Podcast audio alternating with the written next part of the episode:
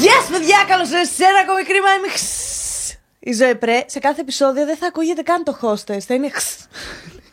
και στο σημερινό επεισόδιο, αλλά πριν σας πω για το σημερινό επεισόδιο, δεν σας βλέπω να κάνετε like, subscribe, dislike, hate comment, να μου πείτε τι κάνω λάθος, γιατί είμαι γυναίκα και γιατί είμαι πολύ μικρή για να μπορέσω να κάνω YouTube. Τα Μικρή... dislikes δεν φαίνονται. Α, ναι, δεν φαίνονται όντως. Οπότε μην κάνετε dislikes, κάντε μόνο like. Βοηθήστε με να ανέβω, βοηθήστε με να βελτιωθώ σαν άνθρωπος. Έχω στο σημερινό επεισόδιο μαζί μου τη Γιούλη, τη Γιουλάρα, τη Beauty Leaks by Jul.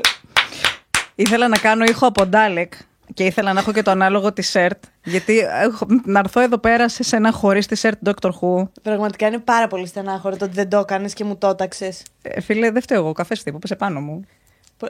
Ξέρεις ότι την πρώτη φορά που σε είδα στο YouTube, το πρώτο πράγμα που παρατήρησα ήταν από πίσω σου το τάρντι. Ναι! και λέω, ένας άνθρωπος που θα με καταλάβει σε αυτή την κοινωνία, σε αυτή την πλατφόρμα.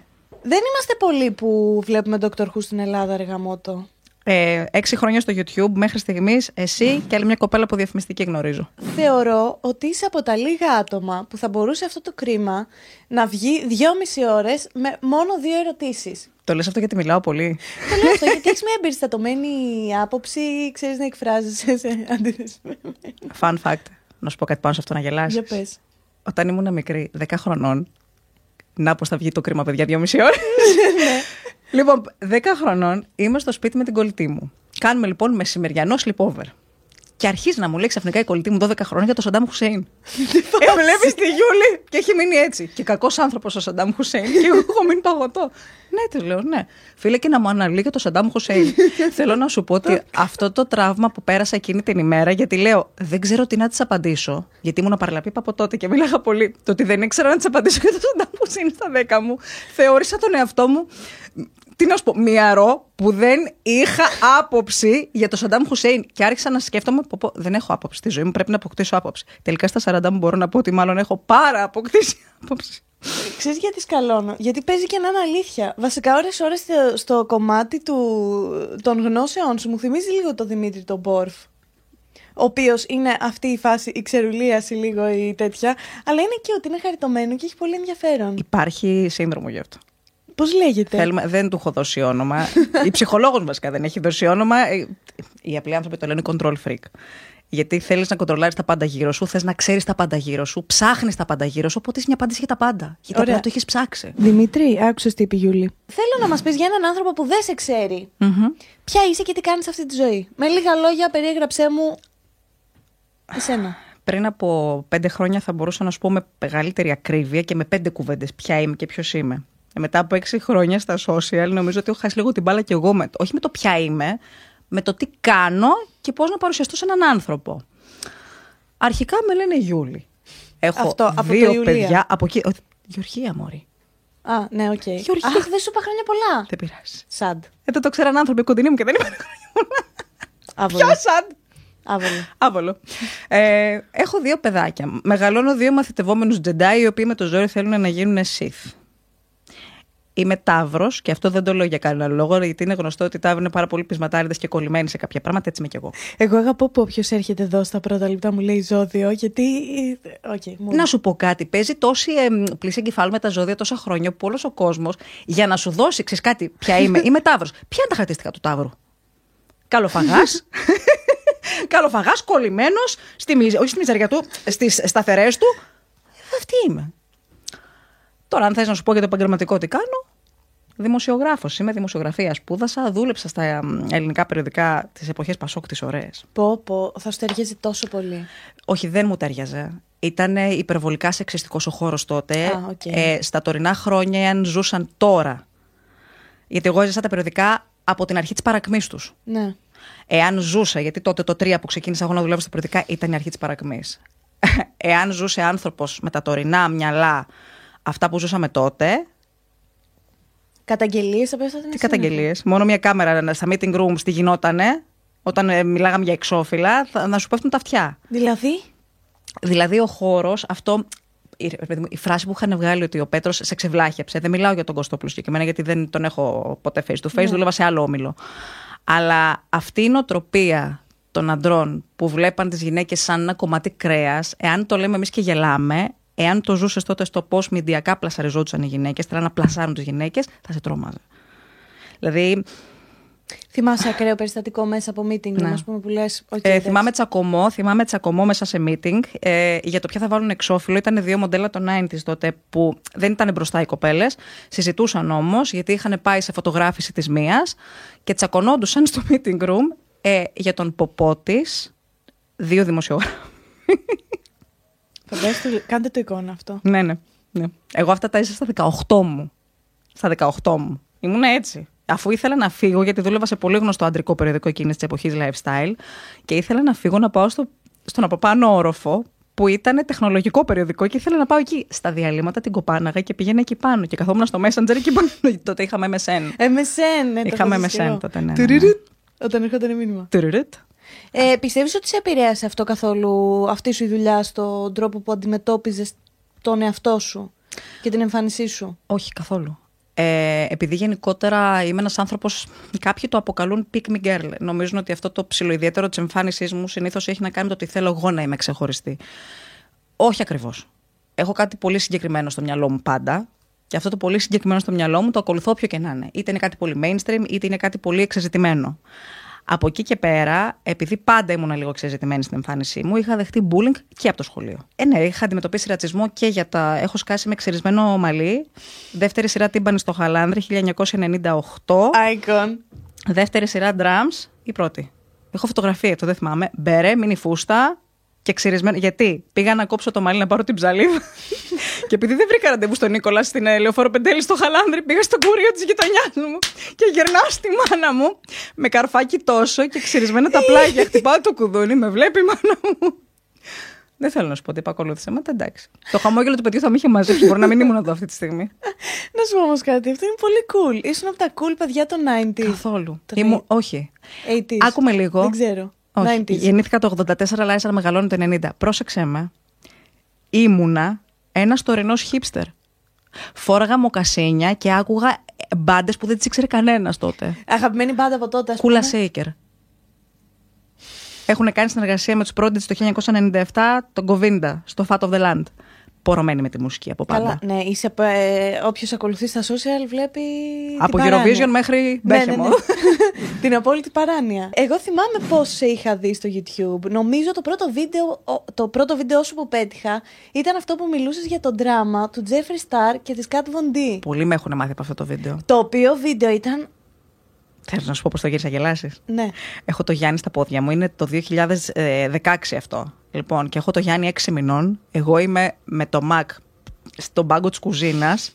Έχω πάρει το μικρόφωνο, τα ακουστικά, το handsfree, το έχω συνδέσει στο Mac. Προσπαθώ να κάνω σπικάζ εκείνη την ώρα και να έχω το Γιάννη 6 μηνών στο καρότσι δίπλα μου, να κάνω με το πόδι έτσι και ταυτοχρόνως να μεταφράζω post από το Instagram για τον Τζακωμό Τζέφρι Σταρ Κατβοντή. αυτό ήταν ό,τι πιο iconic. Και να παλεύω με το πόδι να ανανουρίσω το Γιάννη, να τον ζαλίσω μπας και σταματήσει να φωνάζει για να μιλήσω.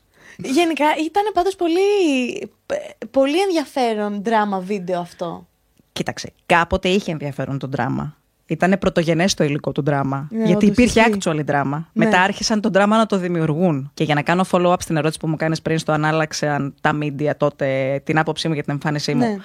Τα media και γενικότερα η διαφήμιση, επειδή εμείς ειδικά το ξέρουμε γιατί ζούμε πλέον από αυτό, ε, έχουν τέτοια δύναμη σε όλο αυτό που κάνουν, στο να κάνουν alter την εικόνα, που εμένα αυτό με έχει σοκάρει πιο πολύ και με σοκάρει πιο πολύ στη δουλειά μας παρά όλο αυτό με την εμφάνιση. Το γεγονός ότι μπορούν να σου κάνουν alter την εικόνα που βλέπεις, να βλέπεις το άσπρο και θα στο κάνουν μαύρο. Και αυτό το κάνανε και τα περιοδικά τότε. Με είχαν στείλει να κάνω ρεπορτάζ που δεν υπήρχε. Έχω πάει σε. Να σου το πω υποβορία στη Όχι, ιστορία. εγώ είμαι, είμαι όλη αυτιά. Το έχω πει και σε βίντεο QA αυτό. Αλλά θα το πω για αυτούς που δεν έχουν παρακολουθήσει βίντεο QA μου. Μπορεί να κάνει θορύβο κοιλιά μου στο μικρόφωνο, δεν ξέρω αν ακούγεται. Να φέρω μπισκότα. ε, θα Ο το καφές βάλουμε. μου κάνει. Το βίντεο Q&A στείλτε μου να το βάλω από κάτω να το παρακολουθήσουν όλοι. Λοιπόν, ε, το αστείο της υπόθεσης ποιο είναι, ότι ε, όταν δούλευα τότε σαν ασκούμενη τα πρώτα χρόνια, μάλλον τους πρώτους μήνες, συγγνώμη, τους πρώτους έξι μήνες, δεν πληρωνόμασταν, ήμασταν εκεί τα τσικό. Εντάξει.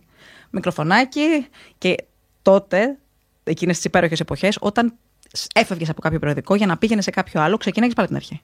Ωραία γαμό του, γιατί; Γιατί έτσι ήταν τότε, έτσι δουλεύανε. Παίρναν ασκούμενους, τους κρατάγανε 6 μήνες απλήρωτους, μας ξεζουμίζανε καλά-καλά και όταν μας πετάγανε γιατί έλεγε η σύμβαση ή έλεγε αυτό που θέλανε να κάνουν, έπρεπε να πάμε σε άλλο περιοδικό, άλλους 6 μήνες ασκούμενοι. Εποχές Πασόκ, γιατί μας ξεβλάχεψαν.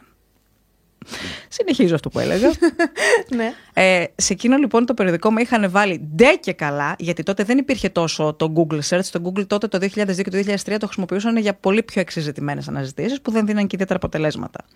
Τους είχε κολλήσει λοιπόν, γιατί η μόνη τους πηγή ενημέρωσης ήταν ο ξένος έντυπος τύπος. Βλέπανε στα ξένα Max, Click, πώς κατά τα λέγανε Squire και αυτά, ότι είναι hip στην Αμερική τα laundries τα δημόσια λόντρι. Okay. Έχεις πάει σε δημόσιο λόντρι στην Ελλάδα; Έχω πάει, όχι δημόσιο, έχω πάει σε. Δεν θέλανε απλά να παρουσιάσουμε τα λόντρες τα δημόσια. Θέλουμε να τα παρουσιάσουν, θέλανε να τα παρουσιάσουν και σαν meeting points των νέων. Έχω πάει σε έξι λόντρες στην Αθήνα, γιατί υπάρχουν έξι λόντρες στην Αθήνα. Δεν το ήξερα. Το μάθα τα οποία τα ψάχνα στο τηλεφωνικό κατάλογο. Όχι. ναι, ναι, ναι, ναι, ναι, ναι. Γιατί τότε δεν υπήρχαν τα Google όπως υπάρχουν. Τα Londres είναι τα πλισταριά. Αυτά δηλαδή, είναι κάτι, ναι, είναι κάτι, πώς το λένε, χώριο που είναι πάρα πολλά πλυντήρια και στεγνοτήρια ναι. μαζί. Πληρώνεις. Λοιπόν, θέλω να σου πω ότι ε, και στα έξι που πήγα, όχι meeting point, καταρχάς δεν είδα άνθρωπο της ηλικίας μας. Ήταν μέσα ε, γυναίκες πολύ μεγάλης ηλικίας, ήταν μέσα μετανάστες που μένουν ε, ξέρεις, σε σπίτια που δεν έχουν προφανώς ναι. ε, κάποιο πλυντήριο. Κανένα Μόνο meeting point. δεν Κανένα. Γυρνάω και το λέω. Και τι μου λένε, Όχι, πρέπει να το γράψεις. Και θέλανε και σαλόνι γι' αυτό. Έχω κάνει τετρασέλιδο το γιατί το πιστεύω; Εγώ πιστεύω θα μπορούσε να το δημιουργήσεις αυτό. Κοίταξε να δεις. Η αλήθεια είναι ότι ένα creativity υπάρχει. Το χρειάζεσαι, ναι. Ναι, το έχω οικονομήσει τη μάνα μου αυτό. Ναι. Η μάνα μου έχει γράψει δύο βιβλία που δεν τα έχει εκδώσει ποτέ. Ο Χριστός και η Παναγία, τι μαθαίνουμε, ρε παιδιά, σήμερα; Αν δεν είχα διάσπαστα, θα γράψει κι εγώ έξι. Αλλά ξεκινάω και τα παρατάω. Σήμερα. Τα έχεις γράψει. Είσαι αυτός ο άνθρωπος. Τα μίντια από τότε έχουν πολύ μεγάλη διαφορά. Δηλαδή, τότε παρουσιαζόταν μια εικόνα, η εικόνα της γυναίκας που είναι πάρα πολύ αδύνατη, έχει, τις, έχει το τέλειο σώμα, ε, δεν έχει ρητίδε, ε, δεν έχει τα ρήτιδα. Δεν έχει εξαλειφθεί πλήρως αυτό. Ναι, αλλά πλέον έχουμε λίγο. Το κακό ξέρεις ποιο είναι; Το κακό είναι το κίνητρο πίσω από αυτό. Ότι πλέον προσπαθούν να προβάλλουν το diversity γιατί έτσι πρέπει να είναι. Ναι. Δεν πρέπει τα κορίτσια να είναι μονίμως. Γιατί δεν έχουν όλη την αυτοπεποίθηση που έχουμε κάποιες που λέμε. Α πούμε, εγώ βλέπω τον και λέω εντάξει, χαίστηκα, ξέρω πώς είσαι. Εγώ ξέρεις, με παρακολουθείς στα story. Θες, δεν θες, το βλέπω γιατί είσαι στενούς. Ε, δεν έχω. Με έχεις δει ποτέ με φίλτρο; Όχι. Δεν βάζω φίλτρο ποτέ. Γιατί δεν μ' αρέσει. Ούτε εγώ βάζω φίλτρο. Ε, εγώ είμαι YouTube μπορεί. εγώ είμαι γυναίκα 27 χρονών που όλη η ηλικία μου είναι με το φίλτρο με τα χείλη και τη μύτη τη λεπτή και το φρύδι έτσι. Μας ποτίσανε από το 90, από πολύ πριν, ότι το πρότυπο της γυναίκας το οποίο αλλάζει με τα χρόνια. Αν πάμε πίσω στην ιστορία, κάποτε το πρότυπο της γυναίκας ήταν οι αφράτες λευκές γυναίκες, γιατί ήταν πάντα το ε, πρότυπο έδειχνε αριστοκρατία και πλούτο. Ναι, γιατί υπήρχε πολύ φτώχεια και ε, αυτό. Και κάποια στιγμή, όπως και η φοβερή Σανέλ, δεν θέλω να τον αναφέρω γιατί έχει πολύ κακό ιστορικό η Κοκό Σανέλ. Ναζιστικό κακό ιστορικό. Ok. Okay. Mm. Δεν μπορώ να τα ξέρει όλα, μαλάκα θα τρελαθώ. Σταμάτα. Έχω δει πολύ YouTube. Ε, άλλαξε ξαφνικά αυτό το πρότυπο και προσπαθούσε να σταματήσει τις γυναίκες από το να έχουν αυτό το, το πολύ θηλυκό θηλυπρεπές και τις έκανε λίγο πιο μασκιουλάν. Okay. Και είχε βγάλει το πρώτο κουστούμι, ας πούμε. Ah. Κάποτε τα πρότυπα, λοιπόν, με τα χρόνια βλέπουμε με τις δεκαετίες ότι αλλάζουν. Ναι. Το πρότυπο της αδύνατης αψεγάδιας της γυναίκας, από τότε που άρχισε να κυριαρχεί η εικόνα στον κόσμο, είτε αυτό είναι φωτογραφία, είτε αυτό είναι κινηματογράφος, είτε αυτό είναι social media, δεν έφυγε ποτέ. Από το 90, 80, και πιο πίσω, 60, του Ίγκη, από το 60, που άρχισε να υπάρχει προς τα έξω εικόνα, η εικόνα ήταν και αυτή που άρχισε να κυριεύει. Και δυστυχώς από τότε μέχρι και τώρα δεν έχει σταματήσει να θεωρείται το πρότυπο. Αλλά ευτυχώς, ευτυχώς υπάρχουν πολλοί που παλεύουν να τα αλλάξουν. Δυστυχώς υπάρχει κόσμος που το κάνει με λάθος, με λάθος κίνητρο μάλλον. Ναι. Αλλά... Έχει σημασία τελικά τόσο το κίνητρο; Σε κάποιους τομείς πιστεύω πως όχι. Σε κάποιους ίσως εγώ στη βάση λέω ρε παιδί μου. Γιατί αν είμαι εγώ μια κοπέλα με παραπάνω κιλά και εδώ influencers που έχουν παραπάνω κιλά και είναι OK με το σώμα τους και δεν. Οι influencers είναι μόνοι τους. Άλλο να το κάνει ένας influencer μόνος του ναι. και να προβάλλει προς τα έξω. Αυτό εννοείται και είναι όχι απλά καλό, αυτό πρέπει να γίνει από influencers. Μας επιτίθονται. Τα ντάλεκ. Οι influencers είναι μονάδες. είναι άνθρωποι οι οποίοι είναι content creators. Αυτοί πρέπει να δώσουν στον κόσμο την εικόνα, όχι τα media. Όχι τα Που mainstream αυτό και media. γίνεται. Βέβαια και στα mainstream media, ε, σωματότυποι όπως η Kim Kardashian, που υποτίθεται. Αν δεν ότι... ήταν η Kim Kardashian, δεν θα ήταν αυτός ο σωματότυπος. Επίσης, αυτός ο σωματότυπος δεν είναι σωστός. Αυτό πήγαινα Γιατί να σου δεν πω. είναι thick. Ναι. Είναι, δεν είναι. Θεωρείται plus size, αλλά από εδώ και κάτω. Τι, ρε, μάνα μου, εξτρας πολύ είναι. Πάνω μόνο από Ναι, πώς είναι λίγο όντως. μεγάλος. Κοίταξε. Ο σκοπός αγιάζει τα μέσα που λένε πολλές φορές. Ε, εγώ σε αυτό το κομμάτι έχω πιαστεί πολύ με το κομμάτι της διατροφής. Επειδή όσοι το γνωρίζουν, οι περισσότεροι το γνωρίζουν, ότι ήμουν πριν από, ε, έχω χάσει το- την μπάλα, πριν από 6 χρόνια ήμουν 120 κιλά. Ο λόγος που αδυνάτησα εγώ δεν ήταν γιατί ήθελα στο κανάλι μου να φαίνομαι πιο όμορφη. Γιατί αν ήταν αυτός ο λόγος, δεν θα έβγαινα στο κανάλι μου με μπλε μαλλί μέχρι τη μέση Ισχύει. και 120 κιλά και με μπλε highlighter. Τι ήταν και αυτά που Icon. έκανα. Να σου πω Έβαζα- κάτι, όχι, ήταν τέλειο. Ήταν τέλειο, γιατί εγώ αισθανόμουν οκ με την εικόνα μου. Δεν είχα πρόβλημα να βγω έξω. Και ήσουν και iconic έτσι. Δηλαδή δεν, ήτανε, δεν το κάνει με άσχημο τρόπο. Που δεν πιστεύω ότι υπάρχει άσχημος τρόπος, αλλά ήσουν. Είχες το δεν στυλ, ήταν ρε παιδί μου. καρικατούρα, γιατί Αυτό. ήμουν εγώ. Ναι. Δεν ήταν καρικατούρα, γιατί Επίσης, ένιωθα. θέλω να το πω πάρα πολύ ώρα. Πόσο μου αρέσει η σκιά σου δεν μπορείς να καταλάβεις. Έχω βάλει μόνο μία σκιά. Το highlight. Ε, Ναι, ναι, highlighter ναι, ναι, είναι μια σκιά. Έχω πάθει. Σε κοιτάω έτσι μέσα στο μάτι. Ναι, είναι τέλειο. Ε, Τέλος πάντων, ναι. Δεν ήσουν καρικατούρα. Δεν ήταν θέμα καρικατούρας. Δεν έχασε τα κιλά λόγω της πίεσης από τα social media. Ακριβώς. Αυτό εκεί ήθελα να καταλήξω ότι εγώ δεν τα χάσα για αυτό το λόγο τα κιλά. Τα χάσα γιατί είχα να μεγαλώσω δύο παιδιά και δεν μπορούσα να αντέξω την πίεση, το βάρος του σώματός μου και το βάρος ε, κυριολεκτικά και μεταφορικά. Γιατί το να μεγαλώνεις δύο παιδιά, πίστεψε με θέλει τρέξιμο. Δεν μπορούσα να κάνω ούτε τα βασικά. Δεν μπορούσα να τα πάω βόλτα. Όταν λοιπόν αποφάσισα ότι πρέπει να χάσω τα κιλά, υπήρξε και πολλοί κόσμος που ταυτίστηκε με αυτό το πράγμα. Υπήρξε Ναι. πολλοί κόσμος, ακόμα και τώρα λαμβάνω μηνύματα από κοπέλες που ακολούθησαν την οδό ε, τη δική μου ή προσπαθούν ή θέλουν. Μ' αρέσει να δίνω κίνητρο. Πρόσεξε όμως. Υπάρχει ένα πολύ μεγάλο κομμάτι που λέγεται diet culture. Το diet culture και το α, extremely fat, όχι body positivity, fat activist movement. Υπάρχει ένα δίπολο αυτή τη στιγμή. Η φαν της Αντέλ που μόλις έχασε κιλά, τη γκράζανε ότι. Εγώ, να σου πω την αλήθεια, είμαι ένας άνθρωπος που πιστεύει ότι το body positivity πρέπει να, είναι, να γίνει πρώτα το body acceptance και μετά να γίνει body positivity. Ωραία. Ποια είναι η διαφορά Το body μεταξύ acceptance. body positivity και body acceptance; αν δεν αποδεχτείς τον εαυτό σου, πώς θα νιώσεις καλά με αυτόν και θα πεις ότι είσαι body positive; Δεν αποδεχόμαστε τον εαυτό μας. Καλά-καλά στα 50 κιλά δεν μπορεί μια γυναίκα να αποδεχτεί τον εαυτό της. Καλά, εννοείται αυτό. Και το κακό ποιο είναι ότι ε, εγώ ας πούμε θυμάμαι ότι ήμουν πάρα πολύ αμυντική.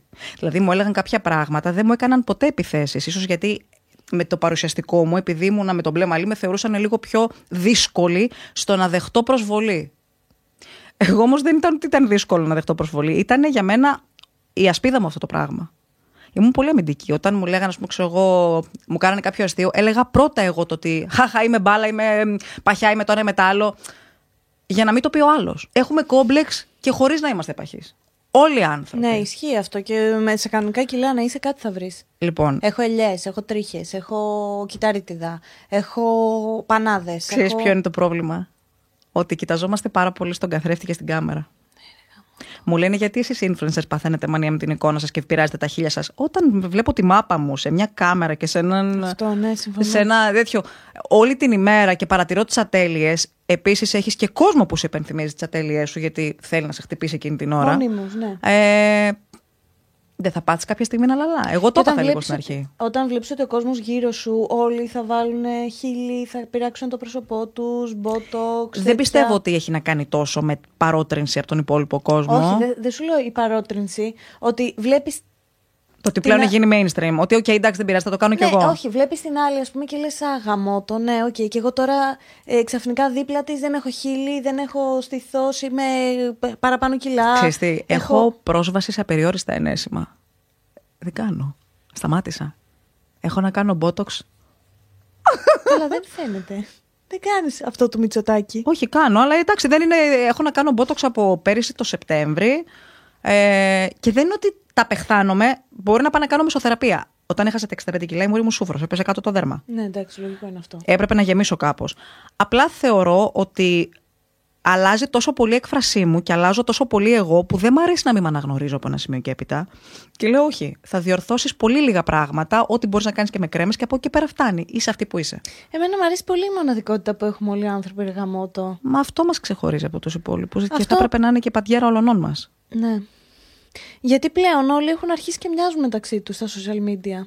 Όλοι κλώνουν τη Kim Kardashian. Ναι, ισχύει ρε παιδί μου. Παντού.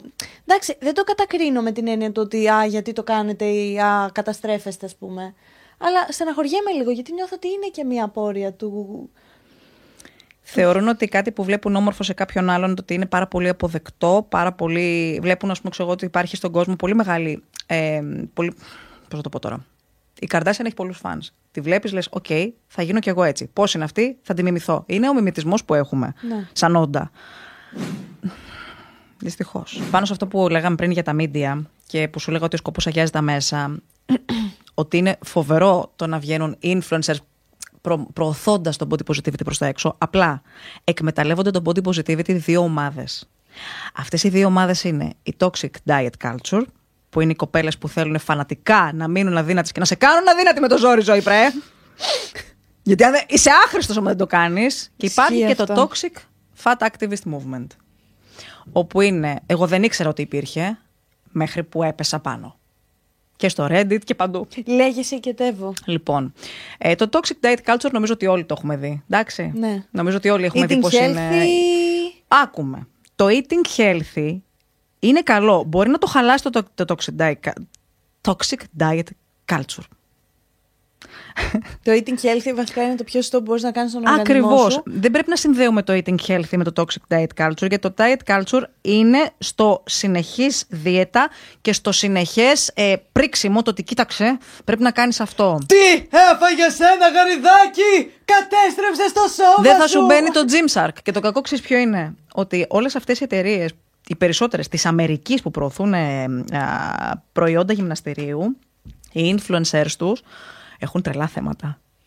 Μου το είπε φίλη μου αυτό. Λέγε. Που δουλεύει μαζί τους. Θα φτάσω εκεί, περίμενε. για να μην αλλάζουμε τη συζήτηση Ωραία, ναι. δεξιά-αριστερά. από εκεί λοιπόν έχουμε τους toxic diet culture, τους τρελούς, και από εδώ έχουμε τους άλλους, οι οποίοι είναι άνθρωποι που λογικά, όπως και εγώ υπέστη αυτή την πίεση, υπέστησα, αυτή την πίεση του ε, πώς είσαι έτσι. Λοιπόν, που τους βγαίνει σαν, πώς να σου πω ρε παιδί μου, αλλά δεν δικαιολογείται το να βγάζεις την πικρία σου σε ανθρώπους που δεν σου φταίνε. Αυτό που κάνανε στην Αντέλ ήταν εξωφρενικό για Ήταν μένα. Πάρα πολύ άσχημο. Δηλαδή, εγώ όταν αδυνάτησα, δεχτικά εκατομμύρια σχόλια. Λέγε. Όταν άρχισα, πρόσεξε, όταν άρχισα να δυνατίζω, που άρχισε η διαφορά και φαινόταν, ε, το 99% των σχολείων ήταν μπράβο. Μπράβο. Το 1% ήταν, θα το θυμάμαι χαρακτηριστικά αυτό, πού είναι αυτή η χαρούμενη κοπέλα με τα πιασίματα, με το χιούμορ; Γιατί είναι το στερεότυπο κλασικά του παχής με χιούμορ. Ναι. Ενώ τώρα δυνάτησα και ξέχασα τα ανέκδοτα. Ναι, ναι. Ναι. Ε, θέλω να σου πω ότι όταν με λέγαν. που δεν, ήταν πολύ λίγοι άνθρωποι στη ζωή μου που με αποκάλεσαν χοντρή. Αλλά όταν με είπαν κοκαλοσακούλα και άρρωστη, Τι λες, θέλω ρε να σου μαλάκα. πω ότι πληγώθηκα πολύ περισσότερο. Όχι γιατί το να είσαι παχής και να σε λένε χοντρό είναι ωραίο, αλλά ήταν και το ότι ο άλλος εκείνη τη στιγμή δεν αναγνώρισε την προσπάθεια και τον πόνο που έκανα για να Ναι, φτάσω γιατί εδώ. εσύ, εντάξει, και για να χάσω όλα αυτά τα κιλά και για να τα διατηρήσει τόσο καιρό εκτός από το σώμα σου. Και γιατί στις όταν- δύο περιπτώσεις, όταν βρει έναν άνθρωπο που είναι πολύ αδύνατος και έναν άνθρωπο που είναι πολύ παχή, πονάει το ίδιο. Είναι τραγικό. Απλά εμένα δεν με πονούσε τόσο όταν ήμουν παχιά, γιατί όταν αδυνάτησα, επειδή είχα κάνει έναν αγώνα για να φτάσω Ναι. από εδώ, ήταν σαν να μείωνε όλο αυτό που έκανα. Και επίσης δεν ήμουν και κοκαλός σακούλα. Απλά. Ναι, να ψοφήσει κάτι του γείτονα. Πραγματικά, ρε φίλε. Και το κακό είναι ότι δεν υπάρχει ένα μέσο. Υπάρχει, υπάρχει κόσμος που αυτή τη στιγμή προσπαθεί να κάνει influence το body positivity και χρησιμοποιούν πολύ ερετικές απόψεις, διχάζοντας τον κόσμο και δεν υπάρχει ένα μέτρο σε τίποτα. Άρα το body positivity δεν ισοδυναμεί με το fat acceptance. δεν ισοδυναμεί, γιατί είναι το πρώτο στάδιο του. Το, το fat acceptance, είναι, όχι το, fat, το body acceptance είναι το πρώτο στάδιο για το body positivity. Γιατί δεν μπορεί να παρέλθει σε body positivity αν δεν έχεις αποδεχτεί. Το θέμα είναι ότι οι fat activists δεν δέχονται κανέναν. Να χάσει κιλά. Και σου λέει. Το, υπάρχει μία στο YouTube, ή δεν ξέρω αν έχει ακόμα κανάλι, η οποία λέγεται Virgin Tovar. Εάν ψάξεις να δεις τι έχει πει το συγκεκριμένο άτομο, θα σου φύγει, θα σου φύγει το μαλλί. Δηλαδή; Δηλαδή έλεγε ρε παιδί μου ότι να πηγαίνετε και να τρώτε λέει στα πρόσωπα των άλλων μπροστά επίτηδες. Αχ, ναι, αυτός στην Αμερική έπαιζε πάρα πολύ σε, σε κάποια Δεν ξέρω, εμένα αυτό με στεναχωρεί. Γιατί δεν είναι ότι παλεύεις για τα δικαιώματά σου, παλεύεις να προκαλέσεις. Ναι, ρε γαμότο. Και είναι κακό γιατί δε, θέλω να μου πει ένας παχή άνθρωπος που δεν θέλει να ξυπνήσει αύριο το πρωί και να έχει χάσει τα κιλά. Όχι, εγώ περιμένω να μου το πει ένας άνθρωπος αυτό. Πιστεύεις ότι υπάρχει εσύ ένας άνθρωπος παχύς που δεν θέλει να ξυπνήσει και την επόμενη μέρα να έχει χάσει τα κιλά που τον βαραίνουν; Όχι, δεν το πιστεύω. Ευχαριστώ. Ε, Άλλο να θέλεις να κάνεις, τον να κάνεις κάτι καλό για σένα και να μην μπορείς. Γιατί, οκ. Το καλό μας το ξέρουμε εμείς για μας. Ισχύει αυτό. Εντάξει, η αλήθεια είναι ότι όταν έχεις πολλά παραπάνω κιλά, είναι λίγο. Δεν μιλάω για, για 10, σου μιλάω για 30 πλάσια. Μα αυτό σου λέω. Όταν έχεις πολλά παραπάνω κιλά, είναι λίγο για τον οργανισμό σου επίπονο και το έχεις βιώσει κι εσύ αυτό. Από εκεί και πέρα, το αν μπορείς να κάνεις κάτι για να το αλλάξεις, αν έχεις την τη ψυχική δύναμη. Γιατί εσύ που το έχεις ζήσει, ξέρεις ότι είναι πάρα πολύ δύσκολο να σταματήσεις τις συνήθειες που είχες με το φαγητό Ακόμα και παλεύω. το stress eating. Ακόμα παλεύω με αυτά. Εσύ νομίζω ότι επειδή δυνάτησα δεν παλεύω. Όχι. Ε, Έχω PTSD. Ο κόσμος, δυστυχώς, και τώρα ξέρεις τι, θα βρεθεί κόσμος που θα με κατηγορήσει για ρατσισμό. Γιατί ε, ναι, με έχουν πει και χοντροφοβική. Εμένα. Έχω υπάρξει 120 κιλά για 6 χρόνια ε, και με, ε, με έχουν πει χοντροφοβική γιατί αδυνάτησα. Άρα δεν θέλει, ο κόσμος γύρω μας δεν θέλει να βελτιώνουμε τους εαυτούς μας με όποιο τρόπο θεωρούμε εμείς. Ε, θεωρούν ότι δεν είναι βελτίωση το να χάσει κιλά. Όχι, εμφανισιακά δεν θεωρείται για μένα βελτίωση το να χάσει κιλά. Δεν μιλάω το εμφανισιακό κομμάτι. Αυτό θέλω να σου πω. Αυτό. Θέλω να το διευκρινίσω για να μην μπερδευτεί κάποιος και πει ότι δεν έχει να κάνει με το Γιατί εμφανισιακό. Πολλά plus size άτομα είναι το ίδιο Μάνα μου, αν ο άντρας. Μου δεν... λες, Αν ε. ο άντρα, πού είναι ο άντρας μου; Αν ο άντρας δεν πιάνει πέντε τετραγωνικά μέτρα, δεν είναι για μένα. Να πω κάτι. Δεν- ο άντρας με κυλίτσα είναι σαν καραμελίτσα. Εγώ είμαι πολύ υπέρ. Έχω μάθει κι άλλο στο γιο μου. Άντρας χωρίς κοιλιά, σπίτι χωρίς μπαλκόνι. λοιπόν, δεν έχει να κάνει με το εμφανισιακό. Εγώ Ναι. σου λέω τον Παναγιώτη. Ο Παναγιώτης ήταν 180 κιλά. Ο Παναγιώτη, εντάξει, είναι και ένα 90, δεν ναι, φαινόταν. αλήθεια ε. είναι παιδιά ότι ο άνθρωπος είναι τούμπα. Τώρα είναι Ήρθε εδώ 110. πέρα, Είναι μέσα τώρα, μας ακούει κιόλας. Ήρθε μέσα και είμαι σε φάση. Καταρχάς φαίνεται πολύ πιο μικρός όμως στα social. Από κοντά είναι σε φάση να σου χώσει μία να φύγεις, να πούμε. Αυτό το, με Το, που πρωτό, γνώρισα το, αυτό πρω- του είπα. το πρωτόγωνο. Ναι. λοιπόν, δεν έχει να κάνει. Εγώ τον Παναγιώτη φαντάζομαι ότι όταν αδυνάτησε, έβλεπα φωτογραφίες του που ήταν πιο παχύ και έλεγα. Ωραίος ήσουν. Παλέψατε ταυτόχρονα όμως, ε. Ναι. Πώς είναι αυτό, σε βοήθησε καθόλου ψυχολογικά; Κοίταξε, θα δεις. Εγώ και ο Παναγιώτης είμαστε δύο άνθρωποι που έχουμε πολλά κοινά στοιχεία και πάρα πολλά διαφορετικά. Είναι αλήθεια ότι μετά από κάποια χρόνια τα ζευγάρια είναι σαν αδέρφια. True. Εγώ με τον Παναγιώτη σκεφτόμαστε το ίδιο. Δηλαδή, μπορεί να, θέλει ο ένας, μπορεί να τελειώσει ένας την πρόταση του άλλου. Οκ. Σκεφτόμαστε πλέον, ξέρεις. Πιάνει ο ένας, ρε παιδί μου. Ε, όταν μπήκαμε στη φάση του να δυνατήσουμε, ακριβώς επειδή έχουμε διαφορετικές ιδιοσυγκρασίες, εγώ ποτέ δεν μπορούσα να κρατήσω δίαιτα. Ξεκίνησα να παχαίνω το 10, να παχαίνω πολύ το 10, και κάποια στιγμή αρχίζω και κάνω στερετική διατροφή πολύ.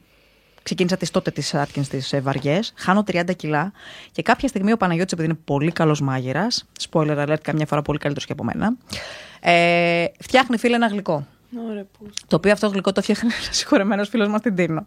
Ξεκίνησε κατρακύλα. Και λέω εκείνη την ημέρα ότι έχω αντισταθεί σε τόσα, αλλά μετά από τρεις μήνες σε αυτό δεν θα αντισταθώ. Και αυτό ήταν. Είμαι ένας άνθρωπος πολύ λιχούδης. Ξέρεις τι, κατα... τι, ταυτίζομαι με αυτό που λες τώρα. Ε, Και εγώ είμαι των άκρων. Ή που δεν δεν θα φάω τίποτα. Θα κάνω διατροφή και δεν θα φάω ούτε ένα μπισκότο στη διατροφή μου. Γιατί ξέρω ότι θα, θα καταρρεύσει όλο. Ή θα τρώω το τίποτα, το τίποτα, ή θα τρώω το. ή θα, το τρως, άγευστο θα πηγαίνεις. της στρα... δίαιτας. Όχι, στα... Α, άκου, αυτή είναι η μαλακία. Το που είπα κάνουμε. έτσι για να το καταλάβει ο κόσμος. είναι άγευστο. Δεν είναι άγευστο, όχι. Καθόλου. Όταν σταματήσεις να τρως όλα αυτά τα τρανς, λιπαρά και όλες αυτές τις μαλακίες, αποκτούν πάλι γεύση τα λαχανικά. Μα το αστείο τη υπόθεση ξέρεις ποιο είναι ότι. Ε, επειδή. για να κλείσω αυτό που είπα πριν και να προχωρήσω σε αυτό, γιατί είναι η συνέχεια. Ναι. Ο- Ο Παναγιώτης όταν ξεκινήσαμε να κάνουμε την επέμβαση, όταν κάναμε την επέμβαση, εγώ την έκανα τέσσερις μήνες πριν. Και μας είχε πει ο γιατρός να την κάνω εγώ τέσσερις μήνες πριν, γιατί οι γυναίκες χάνουν πιο δύσκολα από τους άντρες. Οκ, οπότε. Είχαμε αντίστοιχα ποσά να χάσουμε. Ναι. Λοιπόν, εγώ έπρεπε να χάσω 62, 65, 62 με 65 κιλά και ο Παναγιώτης 90. Λοιπόν, Ναι, εντάξει, είναι λίγο. ξεκινάμε, βγαίνω από την επέμβαση και είναι όλοι σε φάση στο σπίτι τρώνε σουβλάκια. Και εγώ είμαι με νερό. Ωραία, που. Και πρέπει να πίνω μόνο υγρά για τέσσερις ημέρες. Και μετά λιωμένα ζωμούς σούπας. Και είμαι σε φάση. Βασανίζομαι πάρα Θα πολύ. έρθει η πρόνοια, θα έρθει η αστυνομία, μαζεύτε με. Τρώγανε καλαμάκια δίπλα μου, καταγγέλω. Να πω λίγο κάτι. Πώς αντιμετώπισες αυτό το, το, το τόσο δύσκολο πράγμα που ονομάζεται binge eating και stress eating και εσένα τι σου κάλυπτε το φαγητό, έχεις, το Άκου, έχεις ναι. αναλύσει; Δεν το έχω αναλύσει απλά. Δεν το έχω αναλύσει απλά. Αχ, Θεέ μου. Λοιπόν, είναι κάτι το οποίο δεν είχα στα. Ε, πώς να σου πω, δεν ήταν κάτι που περίμενα ότι θα συμβεί ξανά. Γιατί όταν κάνεις αυτή την επέμβαση που κάνω εγώ, που έκανα μάλλον, ε, δεν ξέρω αν έχει αλλάξει ο τρόπος. Όπως κόβουν το στομάχι, εμένα ουσιαστικά το στομάχι είναι αυτό το πράγμα. Ο, τώρα το στομάχι μου είναι μια ευθεία, σωλήνα. Έχει κοπεί το εξές κομμάτι. Εξές, δεν λέγεται εξές, τέλος πάντων. Έμεινα με το 30% του στομάχου. Αυτό διωγγώνεται ξανά με τον καιρό. Όταν λοιπόν κόβουν το στομάχι, το κόβουν και στο σημείο που εκρίνεται η ορμόνη της όρεξης, η γκρελίνη. Οπότε το πρώτο δεκάμινο δεν θες να φας μαλακίες. Στο διάλογο. Ήμουν σε φάση, γιατρέ μου κάνεις λοφοτομή. Αναρωτιόμουν. Τους πρώτους δύο μήνες χωρίς ζάχαρη, ε, το μόνο που έπαθα είναι ότι σταμάτησα να θέλω γλυκά. Γλυκά. Με την έννοια του γλυκού γλυκού. Ε, τους πρώτους μήνες, Νοέμβρη, έχω κάνει την επέμβαση εγώ Νοέμβρη και μ, 31 Δεκάτου παραμονή πρωτοχρονιάς μου φέρνει η κουμπάρα μου η βούλα ένα τσουρέκι τερκενλί Γαμώ το γέμιση χέρι. κάστανο και Το πάνω σπίσω κόλπο. Κάστανο! Κάποτε καθάριζα ένα μόνη μου. Λοιπόν, Έφαγα είμαι... την Κυριακή ένα μόνη μου, τι εννοείς; έχω να φάω από την πρωτοχρονιά του 2017. Όχι γιατί, δεν- γιατί δεν το θέλω. Όχι γιατί δεν μπορώ. Τρώω γλυκά. Τρώω και παγωτό. Έχω κόψει κάποια πράγματα διαπαντός. Έχω να τα φάω από το 16. Αλλά και γλυκό έχω φάει και θα φάω. Και παγωτό έχω φάει και θα φάω.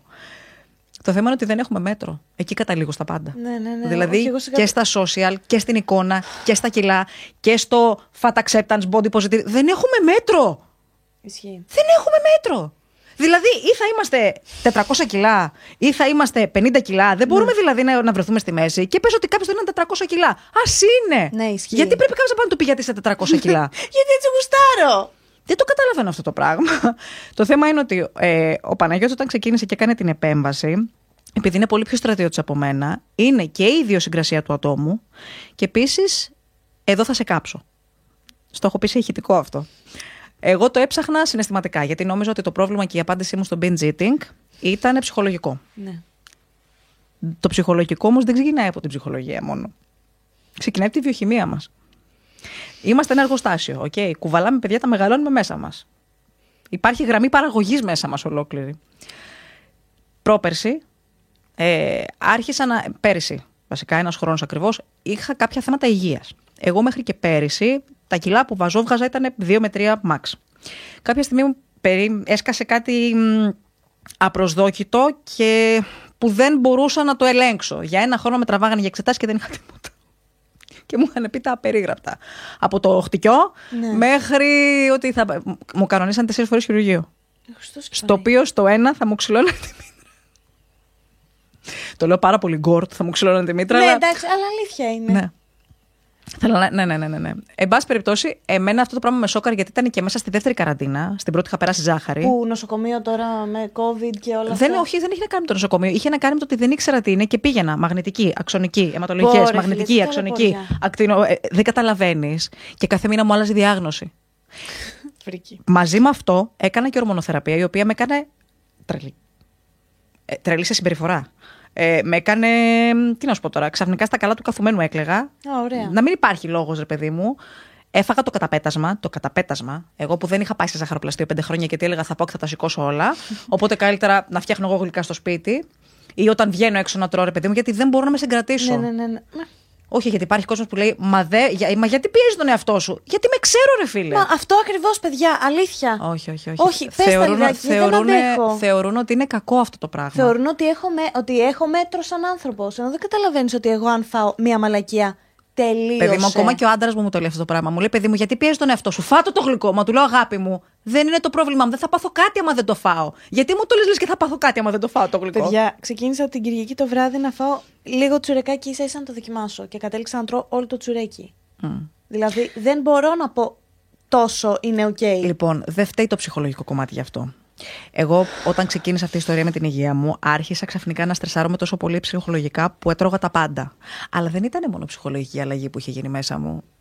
Ήταν ορμονική και εννοείται βιοχημική.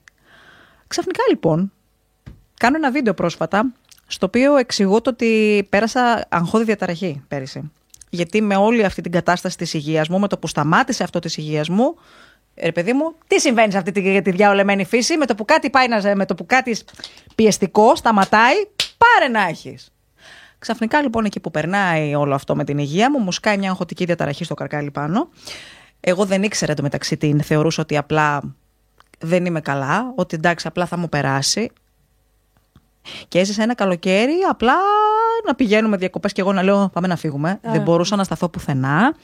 Ε, οδήγαγε ο Παναγιώτης και εκεί που οδήγαγε ο Παναγιώτης σταμάταγε στο ένα μέτρο πριν και εγώ του πιάνα τον μπούτι και μου έλεγε. Και δεν, το καταλάβαινα ότι κάτι δεν πάει καλά.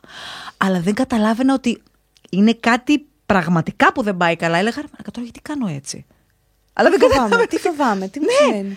Σημαίνει. Να κλαίω μια μέρα πριν φύγουμε για διακοπές μετά από 1,5 χρόνο γιατί του έλεγα θα τρακάρουμε στο δρόμο. Και αν μου λέει, παιδί μου, πας καλά, έχουμε κλείσει διακοπές μετά από τόσο καιρό. Θα πάμε εδώ, θα πάμε εκεί, θα πάμε με τα παιδιά μας. Θα πάμε πρώτη φορά διακοπές με πλοίο με τα παιδιά και. Ε, Όχι. ναι. Στορκίζομαι, δεν έχω ξαναταυτιστεί ποτέ στη ζωή μου με πράγματα που ακούω τόσο λοιπόν, πολύ. Ο Παναγιώτης τι έκανε; Τα Χριστούγεννα με πήρε και με πήγε βόλτες στον Ναύπλιο, περπατητό συνέχεια, συνέχεια, συνέχεια, συνέχεια. Και μου έκλεισε τον υπολογιστή για ένα μήνα. Δεν μ' άφησε να δουλέψω. Τέλειο ήταν αυτό. Αυτή η αποσυμπίεση και όλο αυτό το πράγμα ε, με αποφόρτισε σε τέτοιο level και αφού πήραμε και τη διάγνωση, το καταλάβαμε. Ε, δεν χρειάστηκε να κάνω κάποια αγωγή, αλλά συνήθως ε, στην αγχώδη διαταραχή δίνουν. Ε, εμένα ήταν το επεισόδιο σχετικά μικρής διάρκειας σε σχέση με αυτά που είναι συνήθως. Αν αυτό το πράγμα συνέβαινε για χρόνια, θα έπαιρνε. Γιατί έχω ε, άνθρωπο από το συγγενικό μου περιβάλλον, ας πούμε, που αυτή τη στιγμή είναι σε αγωγή για την αγχώδη διαταραχή. Αλλά εγώ δεν χρειάστηκα αγωγή. Συνεχίζω. Γιατί κράτησε λίγο. Γιατί κάτσε λίγο το επεισόδιο. Πάνω λοιπόν σε αυτό το κομμάτι, εγώ έτρωγα συνέχεια. Τώρα. Και δεν μπορούσα να σταματήσω. Ξέρεις τι είναι, να έχεις χάσει 62 κιλά. Το βλέπα στον ύπνο μου. Το βλέπα στον ύπνο μου ότι θα ξυπνήσω πάλι το επόμενο πρωί και θα είμαι παχιά. Θα ξυπνήσω πάλι το πρωί και δεν δεν θα μπορώ. Έμπαινα στην πισίνα και όταν έβγαινα στα σκαλιά, ξαφνικά από την άνοση του νερού, όταν είσαι μια χαρά, ένιωθα ξαφνικά αυτό το βάρος, ρε παιδί μου, πάνω μου. Και έβλεπα στον ύπνο μου ότι είμαι στην πισίνα και ότι ανεβαίνω πάλι στην πισίνα και ένιωθα πάλι το βάρος να με βρίσκει μετά την άνοση που δεν μπορούσα να ανέβω. Ε, ήταν φιάλτη για μένα αυτό το πράγμα. Και κάποιος θα γυρίσει και θα πει πάλι. Μα γιατί μια χαρά ευτυχισμένη δεν ήσουν και τότε. Γιατί το κάνει, γιατί το λες αυτό το πράγμα; γιατί δεν έχουμε μέτρο ζωή. Θα το ξαναπώ για εγώ δεκοστή φορά. Δεν έχουμε μέτρο. Δεν έχουμε. Πώς τα έχεις καταφέρει όμως; Δεν έχω καταφέρει τίποτα. Τα έχεις καταφέρει. Όχι. Είσαι ακόμη σε αυτά τα κιλά. Δεν υπάρχει success story στην όλη υπόθεση και το έχω πει και σε βίντεο αυτή τη φράση. Δεν είναι success story. Δεν υπάρχει τα έχω καταφέρει. Είναι μια διαρκής μάχη που δίνεις με τον εαυτό σου. Τα πάντα γύρω μας είναι μια διαρκής Μέχρι μάχη. στιγμής τα καταφέρνεις. Πρόσεξε. Όταν δεν είσαι καλά ψυχολογικά και πας το πρωί στο νηπτήρα και πλένεις το πρόσωπό σου ενώ δεν έχεις κουράγιο να συρθείς ούτε μέχρι την πόρτα. Ναι.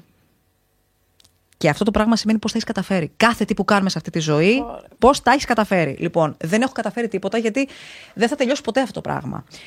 Παλεύω και θεωρώ ότι εάν για κάτι πρέπει να είμαι περήφανη για τον εαυτό μου, είναι γιατί το παλεύω. Και ευτυχώς έχω ένα support system πολύ δυνατό δίπλα μου που είναι ο Παναγιώτης. Είναι όχι η κολόνα. Είναι η κολόνα με τα σίδερα μέσα όμως. που βαστάει όλη την πολυκατοικία. Η κεντρική Ναι, κολόνα η του κεντρική σπιτιού. κολόνα. Γιατί μπορεί να μην τον ακούω όταν θέλω να κάνω βλακεία και να φάω και να αρχίσω να κυλήσω πάλι. Γιατί όταν α, έκοψα τη ζάχαρη κατάλαβα πώς νιώθω ναρκωμανής. Ε, όλοι οι γιατροί, όλος ο κόσμος γύρω μου που μιλάω όχι Ναι. δημόσια, στα ιατρία, κόψε τη ζάχαρη, κόψε τη ζάχαρη. Αλλά όταν βγαίνουν έξω, όχι καλέ, καλέ, φάτε λίγη ζάχαρη, δεν πειράζει. Ένα γλυκό είναι, θα σας κάνει. Αλλά πίσω. Θα κόφρε. Ναι, όχι, κο- όχι, κόψτε ζάχαρη. Είναι, διαλάει το δέρμα. Κα- Αλλά με το που βγούμε έξω δημόσια, έχουμε και μια βιομηχανία. Α, ναι, όντως. Το ξέρεις ότι για να γίνουν τα φαγητά μ, στο εμπόριο πιο γλυκά, όχι πιο γλυκά, πιο εύγευστα, Ναι. υπάρχει ζάχαρη. Δεν είναι το θέμα μας το να κάνουμε διατροφή και να τρώμε στερητικά και το στάκι και νερόβρα στο κοτόπουλο. Το θέμα είναι να μαγειρεύεις πίτσου να ξέρεις τι βάζεις μέσα. Αυτό συμφωνώ 100% σε αυτό. Δηλαδή, για μένα, όταν θες να κάνεις διατροφή, δεν είναι σταμάτα να τρως ποιοτικό φαγητό. Ναι. Σταμάτα να τρως απ' έξω. Συμφωνώ. Δεν ξέρεις τι σου βάζουν μέσα, φίλε. Άμα κοιτάξει. Κυριολεκτικά δεν ξέρεις τι σου βάζουν μέσα. Ε, Φίλε, άμα γυρίσεις και κοιτάξεις ταμπέλες στα τυποποιημένα, δεν μπορείς να φανταστείς σε πόσα φαγητά. Εγώ το κάνω challenge στον κόσμο. Πηγαίνετε στο σούπερ μάρκετ και γυρίστε έναν διάδρομο ολόκληρο τα πάντα. Σε όλα μέσα υπάρχει ζάχαρη. Ναι, ισχύει. Γιατί θέλουν να κάνουν πιο αίγε, όχι πιο γλυκά. Ακόμα και στα αλμυρά. Στα πατατάκια μέσα έχει ζάχαρη. Αλλά εθίζεσαι μετά περισσότερο. Μα αυτό είναι το θέμα. Γιατί η ζάχαρη είναι κοκαίνη τύπου. Μα αυτό είναι το θέμα. Και εκεί κολλάει η βιοχημία που σου είπα πριν, γιατί όλο κολλάνε πια σε αυτή τη συζήτηση. Όταν άρχισα να ψάχνουμε πλέον για το πώς πρέπει να ξαναεπαναφέρω. Να ξαναεπαναφέρω. Ρίπε ελληνικά. Ε, για να επαναφέρω τον εαυτό μου σε αυτό το mental state του κάνω γυμναστική, είμαι καλά, είμαι υγιής, πάσχω και από μια διάσπαση προσοχής σε πολύ μεγάλο, πολύ μεγάλο βαθμό, το οποίο μου διαγνώστηκε στην ενήλικη ζωή μου, δυστυχώς. Το ήξερες όμως από μικρή. Ήξερα ότι κάτι δεν πάει καλά. Οκ. Αλλά κάτι δεν πάει καλά μονίμως με μένα, οπότε. δεν είχες Θα εντοπίσει ήταν ποιο κάτι απ' σημείο. όλα. Όχι, ξέρεις τι γίνεται. Είμαι ένας άνθρωπος που θέλω να ασχολούμαι με 88 πράγματα ταυτόχρονα. Δεν μπορώ να τελειώσω και τα 88 πράγματα ταυτόχρονα. Καταλάβαινα ότι κάτι δεν πάει καλά, ότι δεν μπορώ να λειτουργήσω. Και όταν πήγα τον Κωνσταντίνο στην αναπτυξιολόγο, την ώρα που γράφω το χαρτί του ιστορικού του παιδιού, μου λέει «Α, Έχετε διάσπαση, έλεος. That explains a lot. Οκ. Γιατί που έγραψες. Ε... Μου έδωσε να γράψω σε ένα χαρτί το ιστορικό του παιδιού, αν έχει Α, και κάποιες γράφεις το αλλεργίες δικό και σου. τέτοια. Οκ. Όχι, ρε. Από το γραφικό μου χαρακτήρα το κατάλαβε. Με σταματάει και μου λέει: Συγγνώμη λίγο. Λέω ότι έχετε διάσπαση, μου λέει, το ξέρετε. Ε;» Άλλο γι' αυτό δεν μπορώ να κάνω ποτέ την, την υπογραφή μου ίδια. Ευχαριστώ. Γιατί μπορεί κάποιος να την κάνει η ίδια την υπογραφή του. Ναι, ο άντρας μου. Εντάξει, ο άντρας όμως. Και κάνει και, μία, κάνει και μία τέτοια. Κάνει και μία. Ουχ. Κακό. Μία τέτοια. Με το συμπάθειο κάνει μία υπογραφή. καλέ, τι Κάνει- χαιρείς εσύ. κάνει μία υπογραφή πάρα πολύ μακριά. Τεράστια. Τεράστια. Μάλιστα, αλλά εγώ μιλήσει πάρα πολύ για τα κιλά και ήθελα να συζητήσουμε και ένα άλλο θέμα, το οποίο εσύ μου το πρότεινες και δεν το είχα σκεφτεί καν ότι θα μπορούσαμε να αγγίξουμε αυτό το θέμα σε αυτό εδώ το ταπεινό κανάλι. Το ξέρεις ότι θα με μηνύσουν που θα με μηνύσουν οι μισοί για τον body positivity. Για τον body positivity. θα με κυνηγήσουν και οι μανούλες Πάμε τώρα. να μιλήσουμε λίγο για τη μητρότητα. Μμμ. Έχεις κριθεί ποτέ ως μητέρα; Από τον περίγυρό μου ή από τα social; από τα social. Γιατί ο περίγυρός σου Άκουσα να δεις. Δεν με έχει... Δεν, όχι. Όχι. Θα σου πω γιατί. Μία φορά μία α, συνάδελφος είχε μιλήσει δημόσια πριν από χρόνια για αυτό για τα παιδιά μου, αλλά όχι. Κοπέλα δεν μου έχει στείλει να μου πει ποτέ, ας πούμε, ξέρω κάτι για τα παιδιά μου, γιατί τα παιδιά δεν τα πολύ έδειχνα κιόλας. Ακούγονται. καταρχάς έχεις δύο παιδιά, δύο αγοράκια. Ναι. Τώρα ψιλοφέ... Εγώ τους... έχω... πρέπει να έχω ανεβάσει ένα ή δύο post με τον καθένα σε αυτά τα έξι χρόνια. Δεν είναι ότι είσαι mother blogger που Όχι. ανεβάζεις από το πρωί μέχρι το βράδυ; Άκουσε. Όχι, όχι. Υπάρχουν mother bloggers και κάποιες θα έπρεπε να υπάρχουν, όντως. Δηλαδή είναι κοπέλες στο χώρο, ε, οι οποίες για μένα η φωνή τους θα έπρεπε να ακούγεται, όπως η Σότη, ας πούμε. Η οποία ξεκίνησε σαν beauty και τώρα το έχει γυρίσει στο mommy blogging. Δεν την ξέρω γιατί δεν είναι. Ήταν beauty, ρε. Ήταν Ναι, beauty. ούτε- Και πάνω στο, πάνω στο Τίποτα peak δηλαδή, το, δεν γύρισε, το γύρισε στο mommy. Οκ. Λοιπόν, υπάρχουν κοπέλες οι οποίες προσπαθούν να ξεκολλήσουν λίγο τη μανιέρα του μανουλισμού από τις μανούλες. Ναι, αυτό είναι το σημαντικό. Πρόσεξε με. Δεν υπάρχει το δεν αγαπάς τα παιδιά σου ή το. Καλά, υπάρχει. Σύμφωνα με τα τελευταία δεδομένα της Πάτρας. Α, sorry. δεν μπορεί κάποιος να κατηγορήσει κάποιον άλλον άνθρωπο. Ωραία. και γι' αυτό θα μείνεις. Όχι. δεν μπορεί κάποιος να σε κατηγορήσει για το ότι δεν αγαπάει τα παιδιά σου βασιζόμενος σε τρία δευτερόλεπτα που βλέπεις τα story. Ισχύει. Αλλά υπάρχει κόσμος που θα κρίνει γενικότερα αυτό που κάνεις σαν γονιός. Ακούμε, δηλαδή εγώ επειδή δεν έχω προβάλλει προς τα έξω τα παιδιά, γι' αυτό και δεν με έχουν κρίνει για τη μητρότητα. Εγώ πιστεύω ότι τη, μη- τη μητρότητα, εγώ που είμαι μαμά 10 χρόνια, τη μητρότητα την ε, δικιά σου, αν είχες παιδιά, δεν θα μπορούσα να την κρίνω. Γιατί; Γιατί αυτός που θα πρέπει να κρίνει τη μητρότητά μας θα είναι τα παιδιά μας στα 30 τους, στον ψυχολόγο τους. Εγώ αυτή τη στιγμή δεν μπορώ να πω αν είμαι καλή μαμά ή Δεν όχι. υπάρχουν απο- ναι, δεν Θα έχεις- το καταλάβω όταν μεγαλώσουν τα παιδιά μου από τα τραύματα που μπορεί να έχουν ή να μην έχουν. Ναι. Θεωρώ ότι οι γονείς. Γιατί αυτή τη συζήτηση την είχα πρόσφατα και με τη Βασιλικού στο Α, Instagram. Έλα λίγο. Λοιπόν, θεωρώ ότι οι γονεί. Σάγα το μαμάκι αυτή; Εσάγα το μαμά. ε, μιλάγαμε για μανούλες. Και της έλεγα ότι κοίταξε να δεις. Οι μαμάδες που γεννήθηκαν 50 με 70, ε, 50 ψέματα, 50 με 80, δεν έχουν ε, τα ερεθίσματα που έχουμε εμείς στο μεγάλωμα των παιδιών μας. Ναι. Δηλαδή, η μαμά που γέννησε το 50, τι είχε να την παροτρύνει, τι δεδομένα είχαμε τότε και τι ερεθίσματα, τι κύκλο είχε η μαμά σου εσένα όταν γεννήθηκες; συζητήσουμε, άστο. Λοιπόν, οι άνθρωποι αυτοί λοιπόν είχαν να πάρουν παραδείγματα μόνο από τον κύκλο τους, που ήταν Όντως, πολύ έχεις πιο δίκιο στενός σε αυτό που λες. από εμάς. Ε, πόσες άυπνες νύχτες να φιλοσοφώ μόνη μου τις βλακείες που σκέφτομαι. Οκ. λοιπόν, οι μαμάδες λοιπόν αυτές, they didn't know better, απλά. ναι. Εμείς που μεγαλώνουμε στην εποχή της υπερπληροφόρησης και της παραπληροφόρησης ταυτόχρονα δυστυχώς, πρέπει να έχουμε και μια διαολεμένη κριτική σκέψη στο να φιλτράρουμε τι πρέπει και τι δεν πρέπει. Το θέμα είναι ότι το πρέπει το δικό μου για τα παιδιά μου είναι δικό μου πρέπει. Δεν είναι των διπλανών. Δεν θα επιτρέψω στον οποιοδήποτε να μου πει τι κάνεις στο παιδί. Γιατί ξέρω το παιδί μου καλύτερα και ξέρω πώς θα συμπεριφερθώ εγώ στο παιδί μου γιατί το ξέρω. Τσακώνομαι πάρα πολύ με μαμάδες στην ηλικία μου για το ότι δεν προσπαθούν να αγκαλιάσουν τις ιδιαιτερότητες των παιδιών τους και δεν μιλάω μόνο για τις εμφανείς ιδιαιτερότητες της εμφάνισης, του σεξουαλικού προσανατολισμού, ε, των κιλών. Μιλάω ακόμα και για τις μαθησιακές ιδιαιτερότητες. Έχω μαμάδες στην ηλικία μου, 33-35 χρονών, 38 είμαι, που δεν Στην αποδε... ηλικία μου, 29 Ναι, ναι, ναι χρονών. Που δεν αποδέχονται το ότι τα παιδιά τους έχουν ανάγκη ειδικής αγωγής λόγω διάσπασης, λόγω δυσλεξίας, θεωρούν αναπηρίες. Ε, το θέμα είναι ότι ακόμα και αναπηρία να έχει το παιδί σου, είναι το παιδί σου. Πρέπει να έρθεις αντιμέτωπος με αυτό και να σταματήσεις να κατηγορείς τον εαυτό σου γι' αυτό.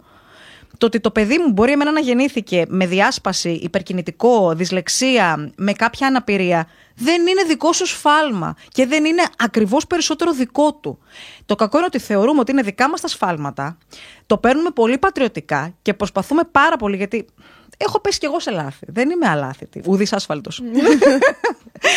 δεν, έχω, δεν μπορώ να πω ότι εγώ είμαι ο τέλειος άνθρωπος, αλλά ρε που όταν βλέπω το λάθος, το αναγνωρίζω, προσπαθώ να κάνω και κάτι γι' αυτό. Ναι, να του δώσεις τη λύση που του αρμόζει, όχι Λοιπόν, να το τους θέμα συμπεριφέρεις ποιο σαν να είναι; ήταν οποιοδήποτε άλλο Ότι παιδί. όλα τα προβλήματα που έχουμε εμείς κουβαλώντας από τους δικούς μας, αντί να κοιτάξουμε, να τα αποτινάξουμε από πάνω μας και να συμπεριφερθούμε στα παιδιά μας όπως πρέπει, σαν παιδιά. Έχω δει παιδιά που μεγαλώνουν με πολύ μεγάλη καχυποψία, παιδιά που δεν μιλάνε στο διπλανό τους. Το παιδί μου πήγαινε και έλεγε καλημέρα, καλησπέρα στα παιδιά στο σχολείο, στον είπε και δεν του έλεγε κανένα καλημέρα. Και λέω, Μα τι πρόβλημα έχει το παιδί μου; Και συζητάμε την ψυχολόγο του σχολείου και μου λέει, Όχι. Το παιδί σας μου λέει, Καλά κάνει. Έτσι θα έπρεπε μου λέει να είναι τα παιδιά. Το θέμα είναι ότι τα προβλήματα αυτά που κονομήσαμε και μας κονόμησαν οι γενιές οι άλλες, δεν τα αποτινάσουμε. Δεν χρησιμοποιούμε τα εργαλεία που μας έχουν δοθεί. Έχω πάει στο χορέμιο για να μιλήσω α, με ειδικό για να πάρουμε χαρτί για την... α, α, Δυσλεξία. όχι ψέματα, για να του διαγνώσουν τη δυσλεξία, όχι τη δυσλεξία, τη διάσπαση, μπερδεύτηκα. Συγγνώμη, εγώ Κάηκα. Συμπέρδεψα. Το χορέμιο είναι στο Αγία Σοφία. Είναι ένας δημόσιος φορέας, ο οποίος πας και σου δίνει, πας και τον εξετάζουν γιατροί ή σου κλείνουν κάποια ραντεβού, του κάνουν κάποια αξιολόγηση και παίρνεις ε, κάποιες συστάσεις. Επειδή σε κάποιες ηλικίες δεν δίνεται, είναι νωρίς, θεωρείται ανώριμο ακόμα. Εν πάση περιπτώσει, έχω πάει εκεί και είναι μαμά δίπλα μου, η οποία επιμένει ότι το παιδί της είναι απλά ανώριμο. Επειδή έχω μεγαλώσει δύο παιδιά, το ένα έχει φτάσει 10 χρόνων και το άλλο 6, και επειδή έχω μάθει να αναγνωρίζω συμπτώματα, γιατί τα βλέπω. ναι. Δεν της είπα τίποτα γιατί κατάλαβα. Της λέω Α, διασπασούλα. Το ελαφραίνω. Όχι, όχι, μου λέει απλά είναι ανώριμος. Όχι, λέω κατάλαβα. Αυτό είναι ακόμη χειρότερο το μεταξύ. Δημιουργείς μεγαλύτερο πρόβλημα στο παιδί. Ακριβώς. Δεν το βοηθάς να. Το θέμα είναι ότι δημιουργείς μεγαλύτερο πρόβλημα στο παιδί για να ικανοποιήσει τον δικό σου εγωισμό. Το ότι δεν έκανες εσύ κάτι λάθος. Μα δεν είναι δικό σου το θέμα. Το... Μα Αν δεν το ένας αναγνωρίζουν. άνθρωπος έχει διάσπαση προσοχής, δεν φταίει ο γονιός. Δεν το, ανα- δεν το κατα... Είναι ενδόμηχο αυτό που γίνεται. Δεν το κάνουν επίτηδες. Ναι. Εγώ έχω, έχει τύχει να πω στον εαυτό μου τι σκατά έκανα και μου βγήκε ο ένας με διάσπαση και ο άλλος με υπερκινητικότητα. τι λάθος έκανα, τι έφαγα, τι νερό ήπια. Ε, το έχω σκεφτεί, αλλά επειδή έχω καταλάβει πόσο λάθος είναι, γιατί μου έχουν πει και οι γιατροί του, κοίταξε να δεις, δεν φταίεις εσύ γι' αυτό. Είναι κάτι το οποίο δεν δημιουργείται από σένα. Είναι κάτι το οποίο είναι γενετής νευρο. Μπορεί να είναι κληρονομικό, αλλά δεν φταίει. Είναι πολύ δύσκολο για έναν άνθρωπο να καταλάβει αυτό που του συμβαίνει. Πολλές φορές είμαστε μέσα σε μια κατάσταση φούσκας, όπου καταλαβαίνεις ότι κάτι απλά δεν πάει καλά και δεν μπορείς να δεις τον εαυτό σου έξω από τη φούσκα. Αυτό το πράγμα δυστυχώς συμβαίνει πολλές φορές ε, στο θέμα μητρότητας. Εγώ πιστεύω και τσακώνομαι με μαμάδες, αυτό που σου είπα πριν, γιατί δεν αφήνουν τα παιδιά τους να εκφράσουν τις ιδιαιτερότητές τους. Εμένα τα παιδιά μου στο σπίτι ακούνε μια άθλια μουσική. Τι ακούν, τραπ. Ναι. η οποία πραγματικά εμένα με σοκάρει. Με σοκάρει το level της βίας και μιλάω έχοντας μεγαλώσει τώρα και έχοντας ακούσει από τα 13 μας που ξέρω εγώ Ζητανή και Μάνσον. Ναι, ναι, ναι, ναι, ναι. Δηλαδή δεν μεγάλωσα κι εγώ με γαλλικά και πιάνο. Αλλά Καλά, εντάξει, δεν συγκρίνεται νομίζω. Με Ζητανή και σοκάρει. Μάνσον είναι πιο light από αυτό που παίζει τώρα. Ω, άκουμε να σου πω. Όχι. Η Σούζη με κόλλο σαν καρπούζι. Α, εντάξει. Ε, μ, μην το λαφρύνουμε. Αντικράει στο Superstar τραγούδαγα στα 14. Μάνα μου έχει κάψει το CD δύο φορές. Άστο. Γεια σου, μαμά. Ε, γιατί, εμέ- εντάξει, εμένα δεν με πειράζαν αυτά στην ηλικία μου. Εγώ θεωρούσα ότι η μουσική είναι απλά μια τέχνη. Ναι. Και απλά. Τέλος πάντων, ε, αφήνω τα παιδιά και ακούν τη μουσική αυτή. Παρότι εμένα δεν μ' αρέσει. Γιατί θεωρώ ότι αναισθητοποιούνται από τη βία. Τα παιδιά μου, επειδή τα ξέρω και ακριβώς επειδή τα έχω αφήσει ελεύθερα να εκφραστούν. Βρίζουν μες στο σπίτι σαν εργάτε. Αλλά άμα πάω στο σχολείο, είναι γαλλικά και πιάνο. Είναι λόρδι. Γιατί ξέρουν πότε να βρίσουν. Γιατί τους άφησαν να ξεσπάσουν στο σπίτι σε μένα. Ρε αγάπη όμως, θέλω να σου πω το αντίστοιχο εδώ. Εγώ έβρισα σαν λίγο ενεργάτη στο σπίτι και τώρα δεν μπορώ να βγάλω το μαλάκα από το στόμα μου. Παίζει και αυτό. Και το πούτσις και το τέτοιο. Αλλά δεν το λέω με κακία. Να σου πω κάτι. Πιστεύω, γιατί και εγώ έχω μεγαλώσει μια ελεγχόμενη ελευθερία στο σπίτι μου. Στα 14 μου τριγύρναγα στον κοκολίκο. Ωραία. Στην Κυφυσία. Και οι φίλες μου, και οι φίλοι μου ήταν όλοι μεγαλύτερη σε ηλικία από μένα. Έχω μεγαλώσει σε μια ελεγχόμενη ελευθερία. ναι. Ο κόσμος πιέζει πάρα πολύ τα παιδιά του. Καλά. Θες να συζητήσουμε περιπτώσεις από πιεσμένα παιδιά που έχουν καταλήξει. Καταρχάς, πενταήμερη πήγες; Δεν είχαμε λεφτά. Ωραία. Όταν εμείς πήγαμε πενταήμερη, τα παιδιά που ήταν μεθυσμένα ήταν τα παιδιά που όταν ήμασταν στη Λούζα δεν ερχόντουσαν για καφέ. Σε αυτό όλε τις 100%. σχολικές εκδρομές θέλω ένας να γράψει στα σχόλια από κάτω ποιοι ήταν αυτοί που καταλήξαν νοσοκομείο στις πενταήμερε. Όντως, ναι, ισχύει. Λοιπόν, πρέπει να υπάρχει μια σχετική ελευθερία από το σπίτι και μια σχετική, αν όχι ελευθερία, γιατί κάποιος μπορεί να παρερμηνεύσει τη λέξη ελευθερία, γιατί ζούμε και στην εποχή της παρερμήνευσης, μια κατανόηση στις ιδιαιτερότητες και στα γούστα των παιδιών μας. Φίλε, κυκλοφορώ με ακουστικά με noise cancellation μες στο σπίτι για να ακούνε τις βλακίες τους. Τα μηνύματα όταν σου είπα να κάνουμε το κρίμα, μου είπες και για την εξάρτηση των γονιών από τα παιδιά τους. Αφορμή στάθηκε το story της Δανάης. Που της είχαν ε, στείλει, αν ας πούμε, ξέρω εγώ, αισθάνεται μοναξιά που δεν έχει παρέα παιδιά. Και είμαι σε φάση. Γιατί να θέλω να κάνω παρέα με τα παιδιά μου; Πραγματικά. Ε, μπορεί να ακουστεί πολύ άσχημα αυτό που είπα, αλλά δεν στο λεγόμα. Γιατί να θεωρείς παρέα σου τα παιδιά σου; Τα παιδιά μου είναι τα παιδιά μου. Θα τα μεγαλώσω να τα κάνω σωστούς ανθρώπους να πάρουν το δρόμο τους. Δηλαδή, γιατί κάποια πράγματα τόσο προφανή τα κάνουμε στο κεφάλι μας. Φταίει η ελληνική κοινωνία. Φταίει το ότι εμείς μεγαλώσαμε μέχρι τα 40 μας μέσα στα σπίτια με τις αυτό, μαμάδες αυτό μας. φταίει πάρα πολύ. Πιστεύω ότι αυτή τη συζήτηση την είχα με φίλη μου σήμερα το πρωί με την Νικολέτα και λέγαμε ότι, κοίταξε να δεις, μάλλον η ελληνική οικογένεια έχει αυτό το πρόβλημα. Γιατί έχουμε μάθει όλοι να είμαστε εξαρτημένοι από τους γονείς μας ή οι γονείς μας μας κάνανε να είμαστε τόσο εξαρτημένοι από αυτούς Ναι. ή ένας συνδυασμός, μάλλον, θεωρείς ότι τα παιδιά σου είναι παρέες. Οκ, εγώ το θεωρώ απερίγραπτα λάθος και εγωιστικό συνάμα. Γιατί όταν έχω δει πολλές περιπτώσεις γυναικών, γιατί συναναστρέφω με πολλές γυναίκες, και στα σχολεία, γενικά δεξιά-αριστερά, και στον κοινωνικό μου κύκλο, βλέπω γυναίκες που παρατάνε τις σχέσεις τους για να είναι πιο πολύ με τα παιδιά τους. Πρόσεξε όμως, δεν είναι ότι φταίει μόνο η γυναίκα όταν υπάρχει μια αλφα διαφορία από τον άντρα, η γυναίκα αυτομάτως πάει να αναζητήσει αυτά που της λείπουν τα κενά της από το παιδί της. Έχω περιπτώσεις πολλών, ας πούμε, ξέρω εγώ, που είναι όλη την ώρα με το παιδί τους και αυτό το αστείο, «Α, τώρα που κάνεις αγόρι, το λέγανε στον άντρα μου αυτό. «Α, τώρα που θα κάνει το πρώτο αγόρι, θα σε ξεχάσει. Και έλεγα, γιατί μου το λένε αυτό; Ναι, γιατί είναι τόσο. Ναι, αυτές είναι οι νόρμες τους όμως. Το θέμα δεν είναι ότι θέλεις να είσαι εξαντρίκ, θέλεις να είσαι προχώ. Δεν είναι προχώ, ρε παιδιά. Το να είναι τα παιδιά σου προσωπικότητες, αυτόβουλα όντα, να τους δώσεις τα φόντα μέχρι ενός σημείου και από εκεί πέρα έχουν προσωπικότητα να, να την διαμορφώσουν μόνοι τους.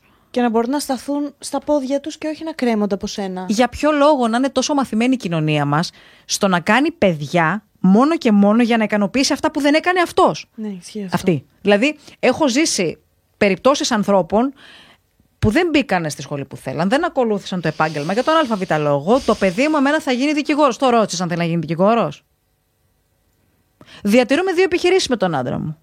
Πρέπει με το ζόρι το παιδί μου να θέλει να, να ακολουθήσει την επιχείρησή μας. Μα δεν του αρέσει. Γιατί να εγκλωβίζει τη δυστυχία σου το παιδί; Είναι πραγματικά. Αυτό με την παρέα με τα παιδιά, εγώ το θεωρώ απερίγραπτα τραγικό, γιατί εμένα η παρέα μου είναι ο άντρας μου. Τα παιδιά μου είναι τα παιδιά μου.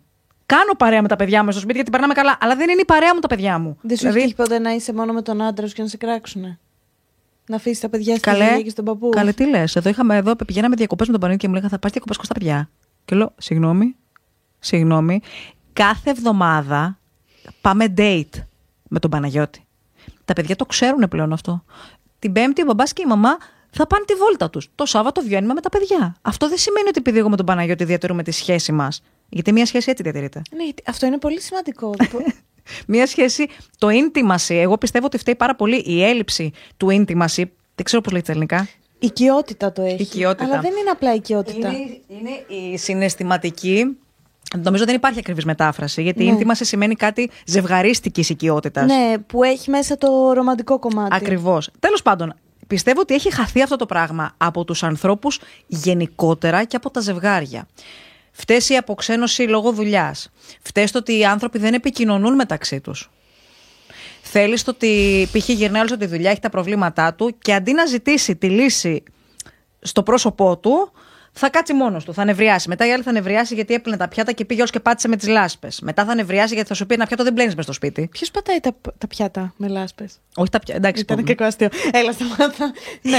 Μπορεί η άλλη να γυρίσει και να πει: Δεν κάνεις καμιά δουλειά εδώ μέσα, δεν με βοηθάς, όλα μόνη μου τα ναι, κάνω. ναι, ναι, ναι. Οπότε γίνεται όλο από Είναι ένας φαύλος αποξενώνονται τα κύκλος ζευγάρια. όπου αποξενώνονται τα ζευγάρια μεταξύ τους και αυτό το πράγμα πολλές φορές την πληρώνουν τα παιδιά. Εμείς με τον Παναγιώτη πλέον έχουμε και το εβδομαδιαίο date μας και πάμε διακοπές μόνοι μας. Πάμε με τα παιδιά τρεις φορές και μία μόνη μας. Εντάξει, ρε παιδιά, δηλαδή. Είναι σημαντικό να περνάς χρόνο με, το, με τον άντρα σου, ή με τη γυναίκα σου, ή με το ζευγάρι σου. Έχουμε φτάσει σε σημείο να ακούω ζευγάρια. Ε, πω, πω, ευτυχώς πήγα δουλειά. Μας λέγανε στην καραντίνα την πρώτη. Αυτό είναι ότι χειρότερο. Μας λέγανε στην καραντίνα την πρώτη. Καλά. Είστε μαζί όλη μέρα. Και πας και στο μαγαζί. να- Γιατί εγώ δεν δούλευα την πρώτη καραντίνα. Στο YouTube το είχαμε, πε- το Ναι. είχαμε πετάξει. Και πήγαινα στο μαγαζί. Καλά, είσαι στο σπίτι όλη μέρα μαζί και πας και στο μαγαζί. Καλά, δεν βαριέστε να είστε όλη μέρα μαζί, δεν τσακώναστε στην καραντίνα.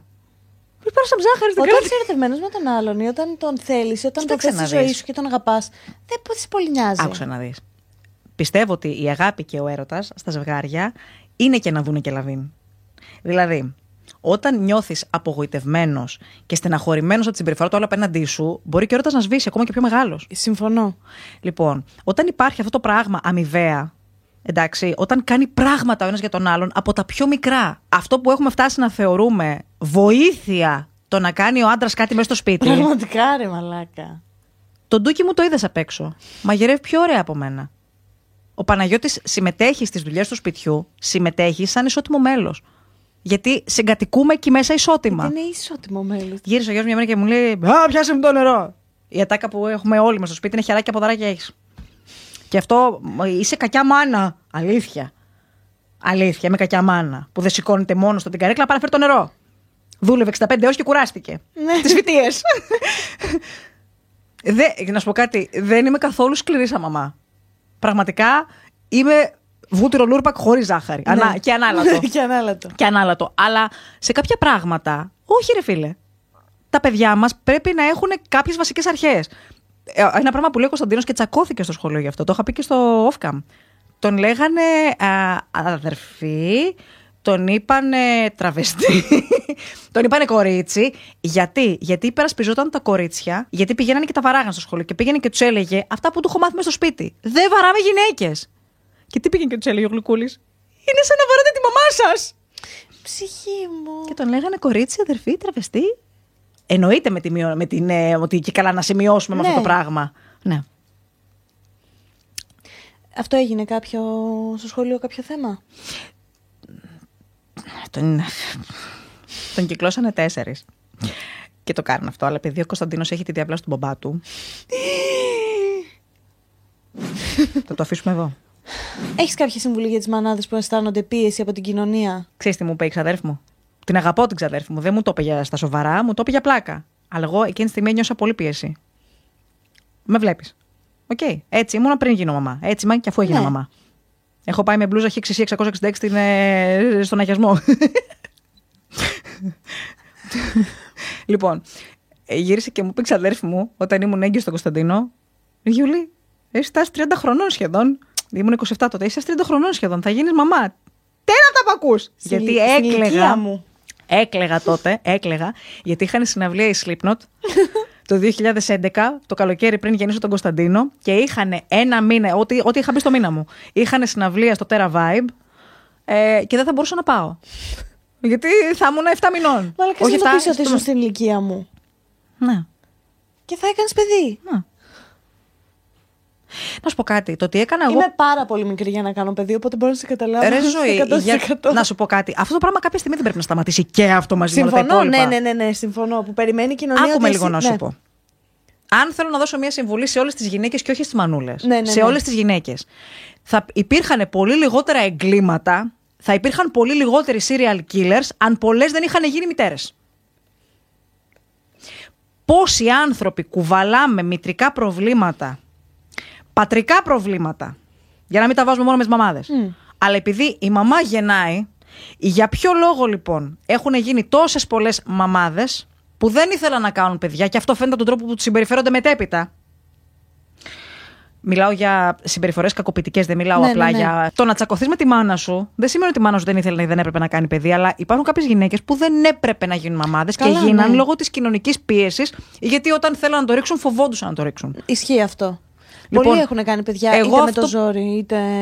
Ακριβώς. Εγώ αυτό που θέλω να πω στις γυναίκες και όχι στις μαμάδες δεν είναι απλά συμπεριφερθείτε καλύτερα στα παιδιά σας, γιατί το πώς θα συμπεριφερθείτε στα παιδιά σας θα το μάθετε μόνες σας, θα το καταλάβετε μόνες σας. Αρκεί να κοιτάξετε τα παιδιά στα μάτια και να καταλάβετε ότι δεν είστε εσείς τα παιδιά σας. που κοιτάω. Εδώ. Ναι. Επίσης δεν υπάρχει how to. Δεν υπάρχει εγχειρίδιο για να γίνεις σωστός γονιός. Όταν πήγα τον Κωνσταντίνο στο πρώτο ιατροπαιδαγωγικό στην Παλίνη, τους λέω: είχε και γίνει κάποιο λάθος. Είχαν χειριστεί πολύ λάθος στον υπηαγωγείο τον Κωνσταντίνο. Ε, γιατί τότε δεν καταλάβαινα, μάλλον είχαν ψηλοκαταλάβει ότι έχει διάσπαση και θέματα εργοκινητικά και απλά τον απομόνωναν. Και ο Κωνσταντίνος ένιωσε απόρριψη. Προφανώς. Όταν λοιπόν εγώ πήγα σχεδόν με κλάματα στο ιατροπαιδαγωγικό, τους λέω: Τι θα κάνω με το παιδί, με αυτό το πράγμα, τι έφτεξα, τι έκανα. Το κλασικό που κάνουμε όλες τι μονάδες. Τι έκανα, είναι δικό μου το παιδί, εγώ φταίω. Μου λέει: Δεν φταίτε εσείς. Γιατί οι εκπαιδευτικοί είναι εκπαιδευμένοι και καταρτισμένοι στο να εκπαιδεύσουν και να καταρτήσουν παιδιά. Εσύ λειτουργείτε με το ένστικτο. Το θέμα είναι πρέπει να χαλιναγωγήσεις το ένστικτό σου στο πώς θα μεγαλώσεις τα παιδιά σου. Με καλά αισθήματα, να μην τους μάθεις να προσβάλλουν και να βρίζουν. Γιατί έχω περιστατικά που συγγενή του τον είπε μπουλντόζα προχθές τον μεγάλο μου. Και όταν ρώτησα, Μα τι είναι αυτό, Μα είναι συνηθισμένο όλοι να κοροϊδεύουμε τους χοντρούς. Παιδί 10 χρονών. Και λέω, ορίστε. Τι είπατε; Όταν μεγαλώνουν παιδιά λοιπόν με τέτοια πράγματα. Πού να κάνεις μια βόλτα στα σχολεία, να συνομιλήσεις; Η συμβουλή λοιπόν που έχω στις μαμάδες είναι να κοιτάξουν τα παιδιά τους πρώτα στα μάτια, να καταλάβουν ότι δεν είναι αυτές τα παιδιά.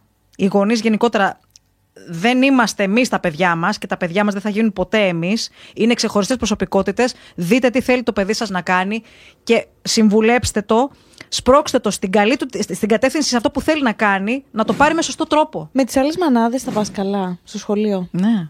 Ναι. Κοίταξε, θα σου πω. Όπως στις φιλίες δεν ταιριάζουμε όλοι με όλους, υπάρχουν και μαμάδες που δεν ταιριάζουμε. Δεν έχουμε ξεμαλιαστεί. Οκ.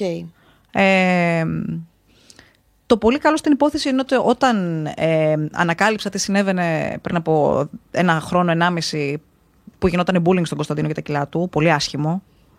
Ε, επικοινώνησα προσωπικά, γιατί έχουμε ομαδικές στο Viber, επικοινώνησα με τις μαμάδες ε, και ήταν όλες υπατμών και να βοηθήσουν. Να βοηθήσουν, να επιληφθούν τη κατάσταση, να μιλήσουν στα παιδιά τους. Ναι. Πιο πολύ βοήθησαν οι μαμάδες που μίλησαν στα παιδιά τους παρά το σχολείο. Καλά, ε, ναι. Το πιστεύω. Υποτίθεται ότι ζούμε σε μια εποχή που τα σχολεία μας έχουν ψυχολόγο. Έρχεται ψυχολόγος ε, τότε στην πρώτη κιόλας που δεν είχαμε θέματα COVID και τέτοια. Είχαμε πρόγραμμα διατροφή. Είχαμε ψυχολόγο μια φορά την εβδομάδα στο σχολείο. Τι λες; Οκ. Που τότε εμείς στο σχολείο που δεν ήμασταν, κα- ξέρεις, που ήμασταν λίγο της διάσπασης και αυτά δεν τα παίρνει αυτός στα γράμματα. Ναι, που έχει δυσλεξία. αυτό Δεν ήταν- τα- ναι. Είναι πίσω αυτός, δεν τα παίρνει. Το κακό είναι ότι στα σχολεία, στο θέμα bullying, είναι λίγο. Σου λένε ότι δεν το δεχόμαστε. We do not tolerate Σου this. λένε ότι δεν το δέχονται, αλλά Όχι, δεν όχι κάνουν κάτι άκου με γι' λίγο. αυτό. Ε, υπήρξε σκηνικό που λέω, ας πούμε, στη δασκάλα ότι τι θα γίνει. Ε, πρέπει λίγο να μιλήσετε στα παιδιά. Και τι μου λέει. Ε, ξέρεις, μου λέει, πρέπει να δω πώς θα το πω για να μην παρεξηγηθεί, μου λέει το παιδί και η μαμά. Πώς θα πεις στο παιδί που κάνει bullying στο παιδί μου, χωρίς να παρεξηγηθεί το παιδί που κάνει bullying στο παιδί μου. Γιουλάρα, είσαι έτοιμη να πάμε σε ερωτήσεις του κοινού; Yes. Λοιπόν, Γιούλη, ειλικρινά. Ποιος κάνει τον καλύτερο καφέ στη Λούτσα; Στη Λούτσα; Ναι. Καφετέρια τώρα μιλάμε. ή- Α, κοίταξε, θα σου πω. Στη Λούτσα, αν είναι καφετέρια που παίρνεις at home, είναι φίλε ένα που δεν είναι καφετέρια ακριβώς. Είναι με γλυκά. Το Pingo Gelato. Χορηγία θέλω, ρε. Ναι, Ε, κάντε χορηγία στη Γιούλη. Όχι. ε, είναι ένα μαγαζί το οποίο έχει γλυκά και παγωτά. Απλά ο τύπος κάνει τον καφέ ακριβώς όπως τον θέλω. Dupe για City Flawless Filter. Την City αγαπώ. Flawless Filter της ε, Charlotte Tilbury εννοεί. Δεν υπάρχει τόσο dupe. Αν θέλεις διακριτικό highlighter ε, ωραίο, ωραίο, θα πας ή στο Ήλια, το υγρό, ή στο stick της Ροέν. Πες το πιο χρήσιμο και απλό beauty tip που ξέρεις. Αντιλιακό. Άκου να δεις. Ε, Βάζω, βάζω, μέχρι και πολύ πρόσφατα δεν είχα επίγνωση του extend τη ζημιάς που γίνεται από τον ήλιο. Και είμαι ένα άνθρωπο που μαυρίζω. Γιατί μένω λούτσα, Ε, ναι, εντάξει τώρα. είμαι όλη την ώρα παραλίες, πισίνες, ε, διακοπές ε, σε ένα παραλιακό Δεν μέρος. τον αντέχω τον πλούτο. Με τις πισίνες. Γιατί μωρή, δεν- δεν έχω. Δεν το λέω για τη δικιά μου. Α, Βέβαια και αυτό που δεν πρέπει να το πω. το ξέρω. Αλλά κάποιοι κράξανε για την πισίνα. Ρε μαλάκα. Με έχεις να τη φλεξάρω ποτέ; Ποτέ δεν την έχω Την δει. έχεις δει στα story μου ποτέ; Ούτε πώς το ήθελα Όλη να την έχω μέρα την κάνει. πισίνα θα ανέβαζα. Ρε, όχι, μα να σου πω κάτι. Αυτά μου λένε, βγες από το σπίτι πια! Έλαβα ένα μήνυμα της προάλλης που κάνεις ε, story. Βγες από το σπίτι όλη μέρα μέσα σε ένα σπίτι και κοιτάζει. Μία προφανώς θέλω να, το, να κράξει εκείνη την ώρα. Και της λέω το ότι με βλέπεις εμένα και κάνω story το σπίτι μου. Αυτό ξέρεις τι σημαίνει; Ότι βγαίνω και απλά δεν γουστάρω να τραβάω story. Αυτό που βλέπουμε 5 δευτερόλεπτα και θεωρούμε ότι αυτό που βλέπουμε είναι και η υπόλοιπη ζωή σου; Ναι, όντως ισχύει αυτό. Είναι Φοβερό. τραγικό. Φοβερό. Το κομμάτι για την πισίνα το βάζω, το βγάζω. Δεν ξέρω. Εντάξει, θα σου στείλω να το ακούσεις του ή Δεν άλλου. ξέρω. Νομίζω ώστε γιατί δεν είναι και κάτι. Δεν- Θα, θα καθόμαστε να κρύβουμε την πισίνα. Μαλάκα. Άσε με δηλαδή. Ωραία, βάλε και το κομμάτι αυτό που με ρωτάς αν πρέπει να το κόψεις. Όντως, έχεις δίκιο. Γιατί πού φτάνουμε, να πρέπει να, σ- να σκεφτόμαστε. Ε, εγώ λογόκρινα τον εαυτό μου, ήμουν το καλοκαίρι στην πισίνα και ήθελα να βγω να πω μια μαλακία και έπρεπε να ανέβω πάνω να κάνω story. Μην τυχόν. Ρε, έλα, τελείωσε αυτό το αστείο. Θα κάνεις τώρα από την πισίνα από αύριο; Όχι. Και χέστηκες. Όχι. Ξέρεις τι. Και από την καντεμιά σου έχεις δει μια πισίνα που είχε ρουφήξει ένα μωρό; Όχι, έχω πολύ μικρή τέτοια. Έχω φροντίσει και την έχω βάλει στον τοίχο και είναι τόση. Δεν, Οκ, δεν μπαίνει ναι. μέσα. Ποιο καλλυντικό θεωρείς πιο πολύ μόδα παρά ουσία; Όχι καλλυντικό, θα έλεγα τεχνική καλύτερα. Γιατί το καλλυντικό μπορεί να χρησιμοποιηθεί με πολλούς τρόπους. Οπότε δεν μπορώ να σου, κατη... να σου όχι δαιμονοποιήσω, να σου αδειάσω μια, ένα καλλιντικό, γιατί μπορεί να χρησιμοποιηθεί με πολλούς τρόπους. Ναι. Θεωρώ ότι ήταν μόδα παρά ουσία το contouring. Το οποίο πρέπει να σταματήσει διαρροπάλου, πρέπει να ποινικοποιηθεί, πρέπει να πληρώνει πρόστιμο ποιος κάνει contouring. Γιατί όμως; Γιατί φαίνεται πάρα Εννοείς πολύ αυτό που ωραίο on κάνουν στο κάμερα. Ισχύει. Δεν φίλε, φαίνεται πάρα πολύ ωραίο on κάμερα. Με κυνηγάει εμένα η κάμερα όταν βγαίνω ξαναπάρω καφέ από τον Γρηγόρη. που βγαίνα μόλι με τις λωρίδες εδώ πέρα να πούμε λες και μας είχε πέτα. Έλα τώρα. Οι μισές δεν ξέραμε να κάνουμε Έτοιμο για blending. πόλεμο. Εν τω μεταξύ, πρέπει να ποινικοποιηθεί και η 7 στρώσει foundation. Καταστρέφουμε το δέρμα μας. Ναι. Αυτές ήταν οι ερωτήσεις από το κοινό. Είναι κάτι που θα ήθελες να πεις και δεν το έχουμε πει; Αχ. Δεν μιλήσαμε καθόλου για την πορεία στο YouTube εντωμεταξύ. Ποια πορεία; Αλλά γενικότερα. Άκουσα να σου πω κάτι. Θα πω αυτό και θα κλείσω. Ωραία. Ε, επειδή με ρώτησες πριν να πω ποια είμαι. Είμαι ένας άνθρωπος που. Θα κλείσω με αυτό. Με το ποια είμαι. Είμαι ένας άνθρωπος που άνοιξε κανάλι στο YouTube για να υποθούν αυτά που ήθελα εγώ να ακούσω από κάποιον στο YouTube. Κάποιες συμβουλές και το motivation που δίνω εγώ σε κάποια βίντεο, γιατί αν ήθελα να εκμεταλλευτώ το κομμάτι των κιλών, της απώλειας των 65 κιλών, θα είχα βγάλει μα- τα λεφτά του αιώνα. Έχω απορρίψει πενταψήφιο συμβόλαιο με εταιρεία που μου πρότεινε να κάνουμε διατροφή παύλα να προμοτάρω τα συμπληρώματά τους και τα φαγητά τους και το απέρριψα. Γιατί δεν μου αρέσει να λέω ψέματα στον κόσμο. Δεν μου αρέσει να μου λένε ψέματα και δεν μου αρέσει να λέω ψέματα. Το τι είμαι ο δέκαστος μπάρας το γράφω και στα sponsor. Δεν έχω κρύψει ποτέ sponsor το YouTube. Το λέω σε όλα μου τα βίντεο. Δεν τρώω hate για τα sponsor. Γιατί ξέρουν ότι ακόμα και sponsor που κάνω το λέω. Λοιπόν, είμαι ένας άνθρωπος που άνοιξα ένα κανάλι στο YouTube γιατί ήθελα να βρω 5-10 περίεργα καλλιτικά που δεν έβρισκα στην Ελλάδα. Και ήθελα να δω κριτικές για αυτά. Ξεκίνησα στην αρχή με το blog, αλλά ήθελα να το εξελίξω και στην εικόνα, γιατί μ' άρεσε. Θέλω να δίνω motivation στον κόσμο. Είναι η μεγαλύτερη μου ικανοποίηση όταν λαμβάνω μηνύματα ότι μας έδωσες, wow, κίνητρο. Θέλω να δίνω κίνητρο και να κλωτσάω ανθρώπους να φεύγουν από τη λάσπη που κυλιούνται. Είναι το πιο σημαντικό πράγμα. Όταν βλέπω έναν άνθρωπο κάτω, το πρώτο πράγμα που μου έρχεται, τα βίντεο μου είναι το πια στο χέρι μου και ανέβα. Αυτό θέλω να κάνω. Τίποτα άλλο. Δεν θα μπορούσα βέβαια να γίνω μ, coach, έτσι. Το θεωρώ λίγο. Εντάξει, μάμα. Όχι, μου το έχουν πει. Α, τι, να γίνεις coach. Ότι πρέπει να γίνω coach. Life coach. Ναι. Λέω σοβαρά. I, I'm not, I cannot uh, coach my own life. Το life coach μου φαίνεται λίγο τρόπος απλά για να βγάλει κάποια λεφτά. Δεν ξέρω. Ε, Εντάξει, όλα είναι να βγάλουν λεφτά. Τι λες τώρα; Δηλαδή αυτό που κάνεις το θεωρώ πιο. Βγαίνει, β- μου βγαίνει. Ναι. Και βγαίνει, βγαίνει πραγματικά μέσα από την καρδιά μου. Δηλαδή, εάν παρατηρήσεις τα βίντεο μου, συνήθως είμαι και συναισθηματικά φορτισμένη σε αυτά. Να σου πω, όταν με ρωτάνε εμένα ποια είναι η Γιούλη, ξέρεις τι λέω; Τι; Είναι η καλύτερη Ελληνίδα YouTube, είναι αυτή που όλοι ορκίζονται πάνω στα βίντεο της, ότι αυτό που θα πει αυτό θα είναι. Το αστείο δεν ξέρω να βάφομαι. Καλά, δεν ισχύει αυτό, το ξέρεις. Όχι, ξέρεις τι γίνεται. Μα εγώ δεν δείχνω τεχνικές. Δοκιμάζω εκατομμύρια προϊόντα για να μπορέσω να κρίνω ποιο είναι αυτό που θα ταιριάξει στη μέση καταναλώτρια. Εγώ δεν προτείνω σαν make-up artist σε make-up artist. Πάντως, όλοι ορκίζονται πάνω σε αυτά που θα πεις, να ξέρεις. Λες κάτι. Α, το πει Γιούλη, τέλος. Άμα το πει Γιούλη, είναι αυτό. I am a no bullshitter γενικότερα, οπότε και στα καλλιτικά αυτό για μένα είναι μανιάρα. Έχω τσακωθεί με εταιρείες για αυτό το λόγο. Έχω σπάσει συνεργασίες για αυτό το λόγο. Και πολλές εταιρείες δεν με πλησιάζουν για αυτό το λόγο. Πω, πω. Πολλές. Κλειστικά μέσα από όλα. Αυτό ήταν το κρίμα λοιπόν. Αν σας άρεσε, μπορείτε να κάνετε ένα like. Να πάτε να ακολουθήσετε τη Γιούλη, εννοείται αν δεν την έχετε δει σε ποιο πλανήτη ζείτε. Με τόσα μαλλιά που έχω αλλάξει, πιστεύω δεν μπορούν να με έχουν δει και να με θυμούνται. Ισχύει. Αυτό όμως είναι το πιο ταιριαστό σου μαλλί από όλα που έχεις κάνει. Και από τα μπλε, που εμένα μου αρέσαν τα μπλε. Είναι το μόνο μαλλί που νιώθω εγώ. Αυτά. Ε, πρέπει να πεις κάτι άκυρο για να κλείσουμε. Έχω αφήσει το κινητό έξω κλειστό στην τσάντα μου.